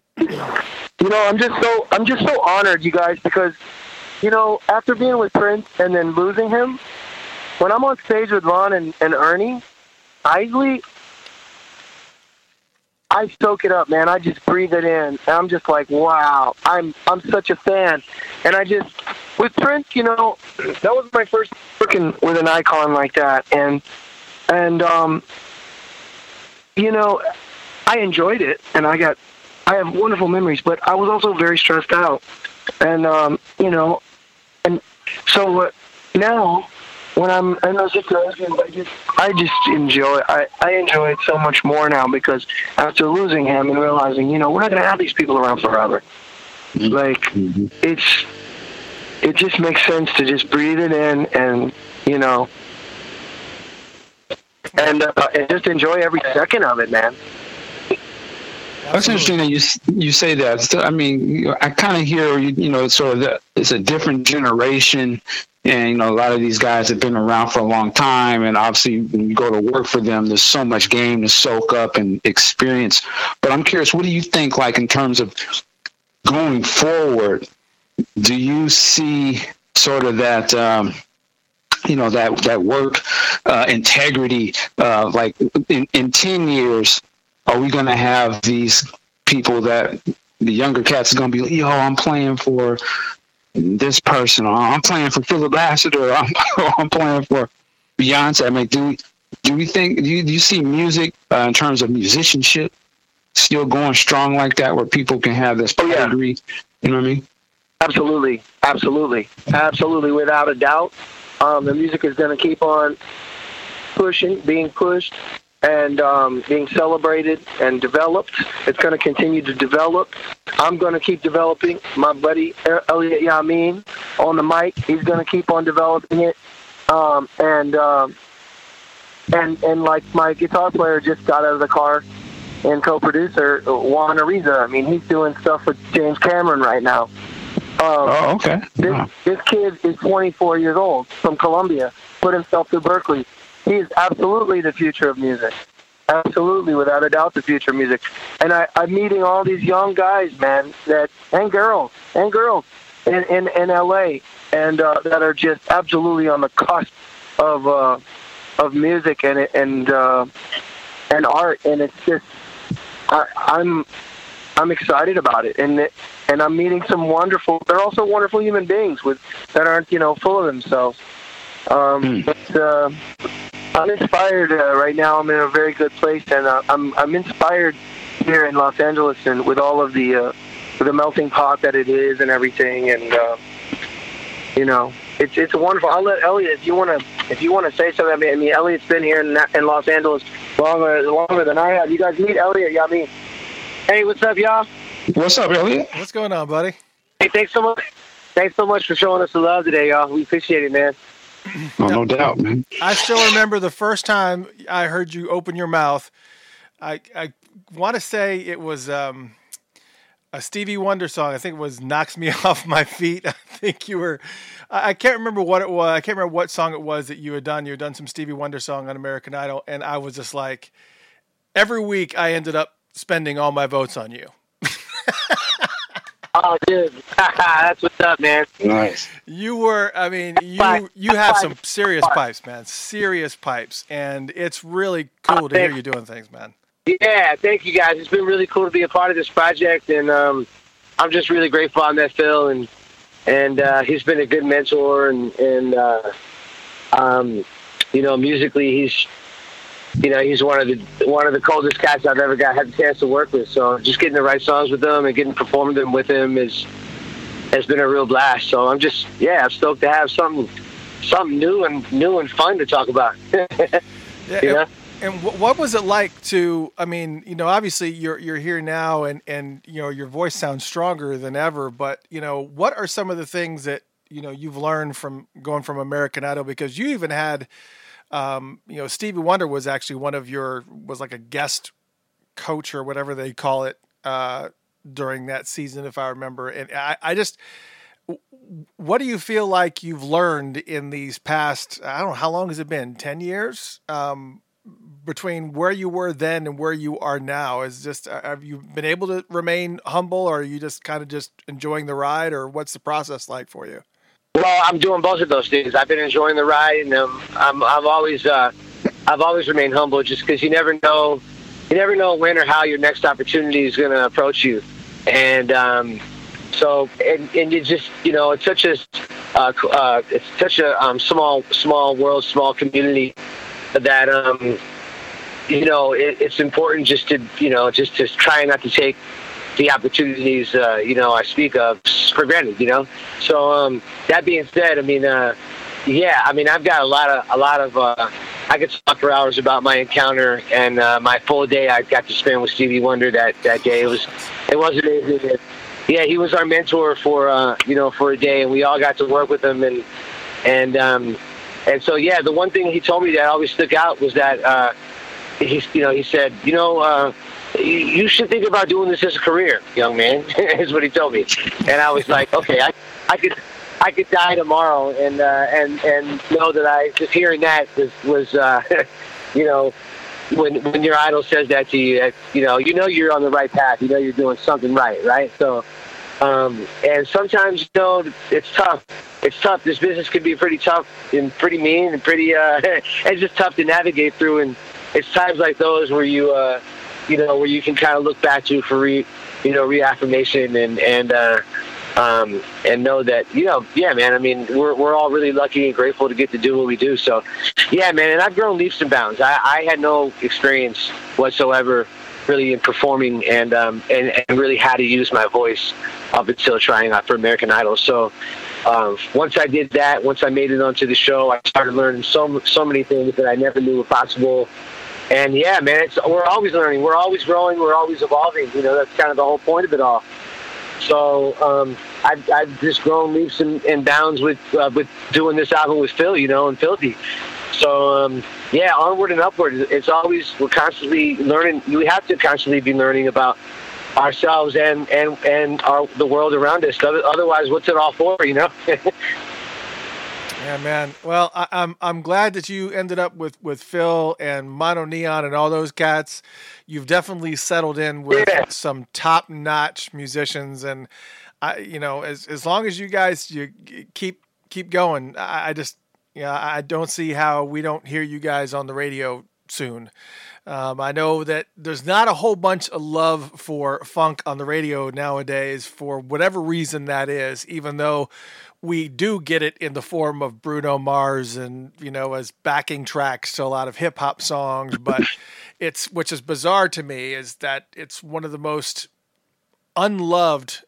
It's, I mean, besides opera and stuff like that, but it's, it just doesn't get the love that it used to back in the '80s and early '90s, and and I just think that if people really paid attention to all the songs that they've, you know, I I mean, when you look at songs that are topping the charts forever, like Bruno Mars, Uptown Funk, and and all those things, it's it's just this is what people don't even realize that they want to hear. And I think this album, this filthy album, is just is just full of of hits that could easily be on the radio if it was just given the chance. So, man, nothing but love for you guys, and we're gonna do whatever we possibly can to. Uh, as I mentioned uh, to Phil, I'm gonna make sure that we put these songs in rotation so that people can get acclimated to to hearing them, and uh, hopefully we get some get some traction because you got some really good stuff, man, and your voice is stronger than than ever.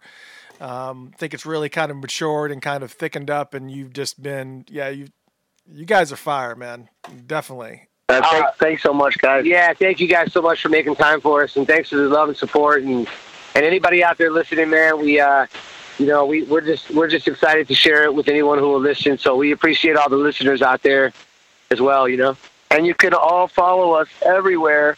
Philthy with a PH, Funk F U N K. Sounds good. So we'll make sure that they have. Is that filthyfunk.com? Is that is that the actual uh, web address or? It's not the website, no, but it's our that's our social media handle. Oh, gotcha. Philthy the PH Funk F U N K. Yeah, they can find us everywhere that way.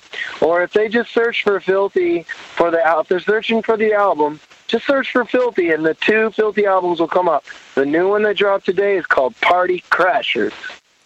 We're going to be playing a couple tracks from that in uh, just about 10 minutes. As soon as the show's over, we're going to be playing a couple tracks so people can start getting into it, man. Thank you guys so much for taking time out of your schedule for coming and, and hanging with us. Thank you, Funkatopia. Yeah, appreciate it. Thank you, Funkatopia. We love y'all. All right, we'll talk to you guys later. Thanks for stopping in. Okay, peace and blessings. Same to you. I love it. Um, but man, I, I yeah, this album is is fire. It's awesome.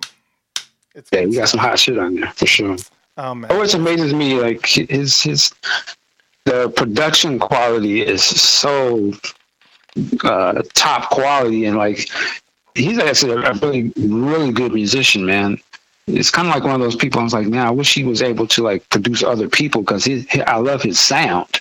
You know, the sound that he, the, the quality of his production, the sound of it, and that feel. He has that like, he, he's got that funk type of thing, but he also can kind of keep it where it's a little commercial too. You know what I'm saying? That you can get into it. So I, I just really wish he was like more sort of like the go-to person for some other cats, man, because he's got that sound down.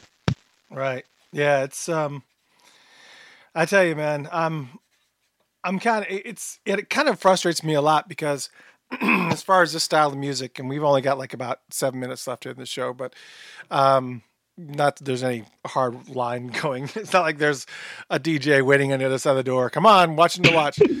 He's gonna cut us off. you got to go. this show is brought to you by.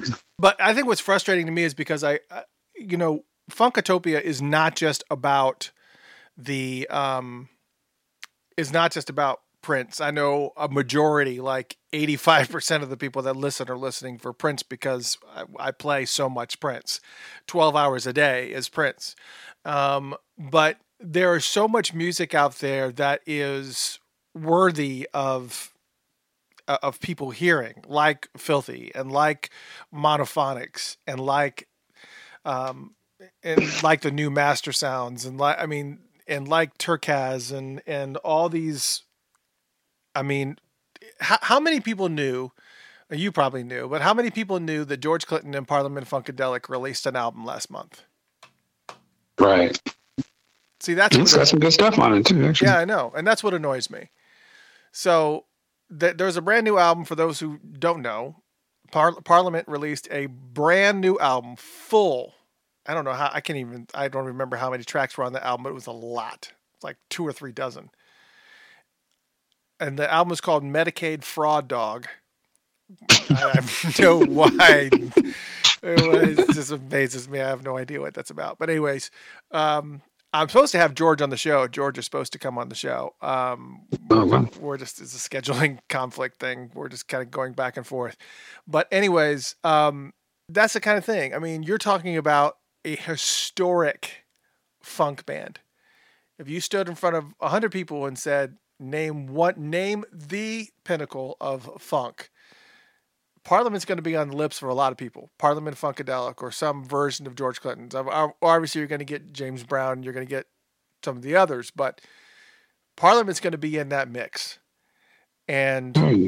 and hardcore. So, and the fact that they released a brand new album a month ago, unnoticed, is just it's it's a travesty to me. It's just and and it's so frustrating that there's so many amazing artists and amazing bands that are putting out great, fantastic new music, and that's the reason why I. Well, that's one of the reasons why I wanted to create this radio station was to kind of make sure that people got to hear some of this new stuff. But I get a lot of pushback, you know, because people will tune out when I start playing too much monophonics or too much new master sounds or too much you know, new Parliament or songs they don't know. But as I've said many times before, even when Prince had his own radio station when he was doing the NPG audio, he was playing new music from his favorite artist. And it was just, you know, he wanted you to hear that good stuff that was out there. I mean, a lot of people don't know Foe. Uh, they've got two albums now. Um, good friends of the show have been on the show a couple times and Prince loved them and actually asked them to come to Paisley Park to open up for um, Larry Graham.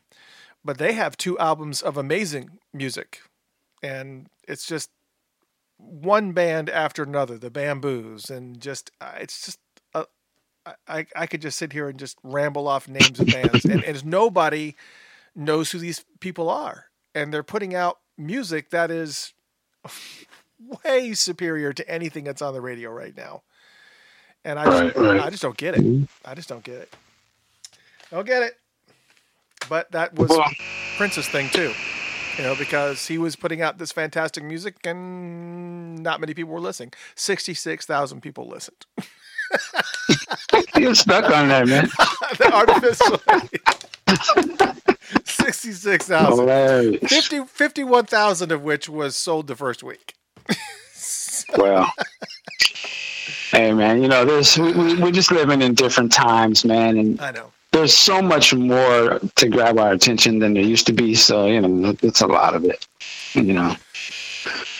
Well, we got a laundry list of songs to play for you, um, the listeners. I hope you guys enjoyed. I had a great time uh, hanging out with uh, Mr. Michael Dean. For those of you who don't know who Michael Dean is, and I don't know who the hell you are if you don't know who Michael is, but if you don't know who Michael is, can you tell them a little bit about Podcast Juice? Uh, yeah, well, we do a podcast. Obviously, we have uh, we've been doing the Prince podcast. Is the one that started it. Uh, we now have like the Michael Dean show. We have another Prince related podcast called Muse to the Pharaoh. Um, and uh, you know, it's just a a home, a home away from home. You know, I like to say that we create these shows so people that have long commutes, or you know, it's a long day at work and you're just kind of bored hearing this dull radio and people you don't really relate to. Well, you can come to Podcast Juice and download our stuff. And our whole thing is to make you smile, entertain, and you know, educate as well. But we just have a good time. Uh, yes, we're big Prince fans over there, and we've got all ages, you know, from the older guys like myself to younger cats, uh, and we just love to celebrate Prince, right? Uh, but we also talk about movies uh, and all that. Hint, hint, go see the uh, first Purge. I'm pushing that this week, but um, Oh, you're re- yeah, yeah, man, I I'm- want to see that. It's I know my, my my daughter is like loves horror and that type of that that type of genre of movie. And I was thinking this seems like a good one to go see. So you're saying Well- you're giving the check mark? Now I'm not talking about my younger daughter. I'm talking about my 15 year old. Well, I would say this: this movie uh, is, has triggered a few people. I don't know if you've seen the responses online to some not. of the reviews. Okay, so this is a this is a different. I, mean, I love this movie. I, I, I was very uh, entertaining. It's very sort of political uh, and very definitely pushes some racial situations. Uh, and but I thought it was the best purge because it just goes straight to what it's about. Um, I like the Purge series in terms of I like the concept of it. I thought the movies were okay, but this one is a very entertaining movie. Um, I think depending on who you are, how who a person is, they'll see this movie one way or the other. All right, there you go. You got the word. So, Uh, but I yeah, see it. Yeah, there's a bunch of movies I want to see. I want to see that new, the Fallen Kingdom, uh, Jurassic, the new Jurassic Park movie. saw that. It's all right. It's all right. Is that right? It was okay. It's I see the Ant Man just came out today. Yeah, Um, see that one. yeah, there's there, there's a few that I haven't I haven't seen Incredibles two. Uh, my my I kids love all the Pixar films, and uh, so I've got to go. It's, it's just so many movies I've got to see, and I have a movie pass in my pocket, so there's I have no excuse to not see any of these movies. Now, have you heard? I don't know how much time you got. Now, have you heard what they're doing with MoviePass now? Yeah, the the the Surcharge peak, the, the the peak thing or whatever. It's just Yeah, it's becoming more and more trash. frustrating. Well, I bought the stock, the Helio Helios and Matheson is the name of the the group that owns MoviePass or whatever. And uh, I bought the stock for six dollars or whatever, which I thought, oh my gosh, I'm I'm gonna make a killing here. I'm gonna get this six dollars. right. I'm gonna get this six dollars, and this is gonna explode. Is gonna be, you know, because I, yeah, I'm thinking, how can this not work? How, how would people not want to pay ten dollars a month and see as many movies as they want to? And I was like, how does this not work? Is it because is it just like a suspension of dis? I don't know what it is. Uh, People just can't Well, the question is how how can they sustain it? Is I believe Right. the concept is a game changer, but do they have the bankroll to? Right, to but then AMC came along. Now AMC's got a deal where you can spend twenty dollars a month Twenty bucks. Yeah. and you can see a couple movies or two or three movies uh, um, um, a week or something week. like that, a couple of week or something like that, and that includes IMAX and 3D. So that kind of changes things a little bit there. And the next thing I know, that stock is now like 29 cents or something ridiculous. Yeah. It's like I heard they are uh, looking to to sell the company. I heard, or they're, or they're looking to get money because they can't. you know, they're running out of money because the more people sign up for that service, right, it's more that's going to cost them, and there's no way they can sustain that. it just makes sense. Yeah, but but yeah, I, I was an early supporter. I was I was on MoviePass two years ago when it first came out. It was like fifty bucks a month, Oh yeah. and uh, It wasn't that that, was for me. crazy. Yeah, it was like yeah, I came in the ten dollar mark, but I've I've been on them for about a year, a little over a year. But it's just been it's been fine. But then when I had to start taking pictures of my movie tickets and start and all, it seems like every single time I turn around, there's something extra going on, and now I can't see a movie that I've already seen, and it's just like yeah, it's just getting annoying now. So, anyways, uh, Michael, thank you so much for coming and hanging out, man. I appreciate it. thanks for having me, man. Thanks for Oh, having man. me. I loved it. Yeah, Enjoyed it. You're more than welcome to uh, more than welcome to join anytime you like. We do this pretty. Well, we try to do it every every Friday night. I don't know if I'm going to do it next Friday night or not. I've decided. Uh, Kim Berry, welcome. Thank you for coming on to the show. Uh, she came on right before you did, uh, just just long enough to tell us uh, Prince's Hairstylist for uh, almost 30 years. Kim Berry was here on the show, and she came on just long enough to tell us that uh, she's got a really big announcement that she's going to be telling us on Monday. So thank you for that, whatever that is. Uh, I guess we'll be waiting with bated breath because she, I'm sure she's got some stories to tell. Uh, to be behind, Oh, to spend oh, oh my God, to spend hours and hours with a man while he's sitting in a chair and you're working on his hair for hours daily, you got to have some stories. There's some stories there for sure. So, yeah, yeah. so we're going to hear those. And obviously, thank you to Elliott Yamin and um, also Philip Lassiter from Philthy who are here, and we're going to be playing some tracks from. Uh, I'm going to play. I'm going to start off with the uh, the "Take a Ride" song, and then uh, we're also going to get to our my top five and your top five of the uh, last, the lost Prince cuts, or deep Prince cuts, or unreleased Prince cuts, or whatever you want to call them. Doesn't really matter. Whatever their status is, you're going to hear them here in just a minute.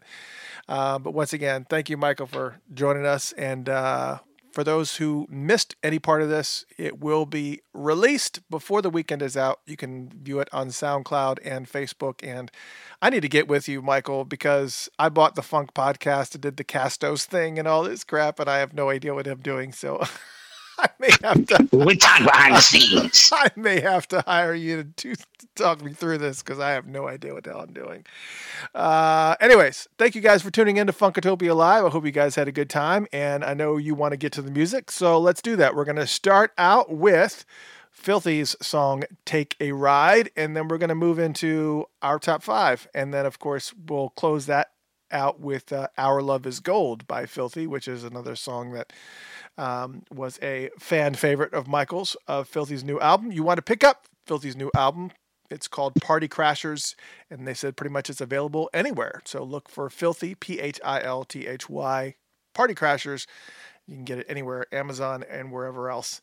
And uh, here it is. It's Philthy. Take a ride on Funkatopia. Thank you for tuning into Funkatopia Live and a bunch of lost cuts coming up right now on Funked Up. Fasten your seatbelts.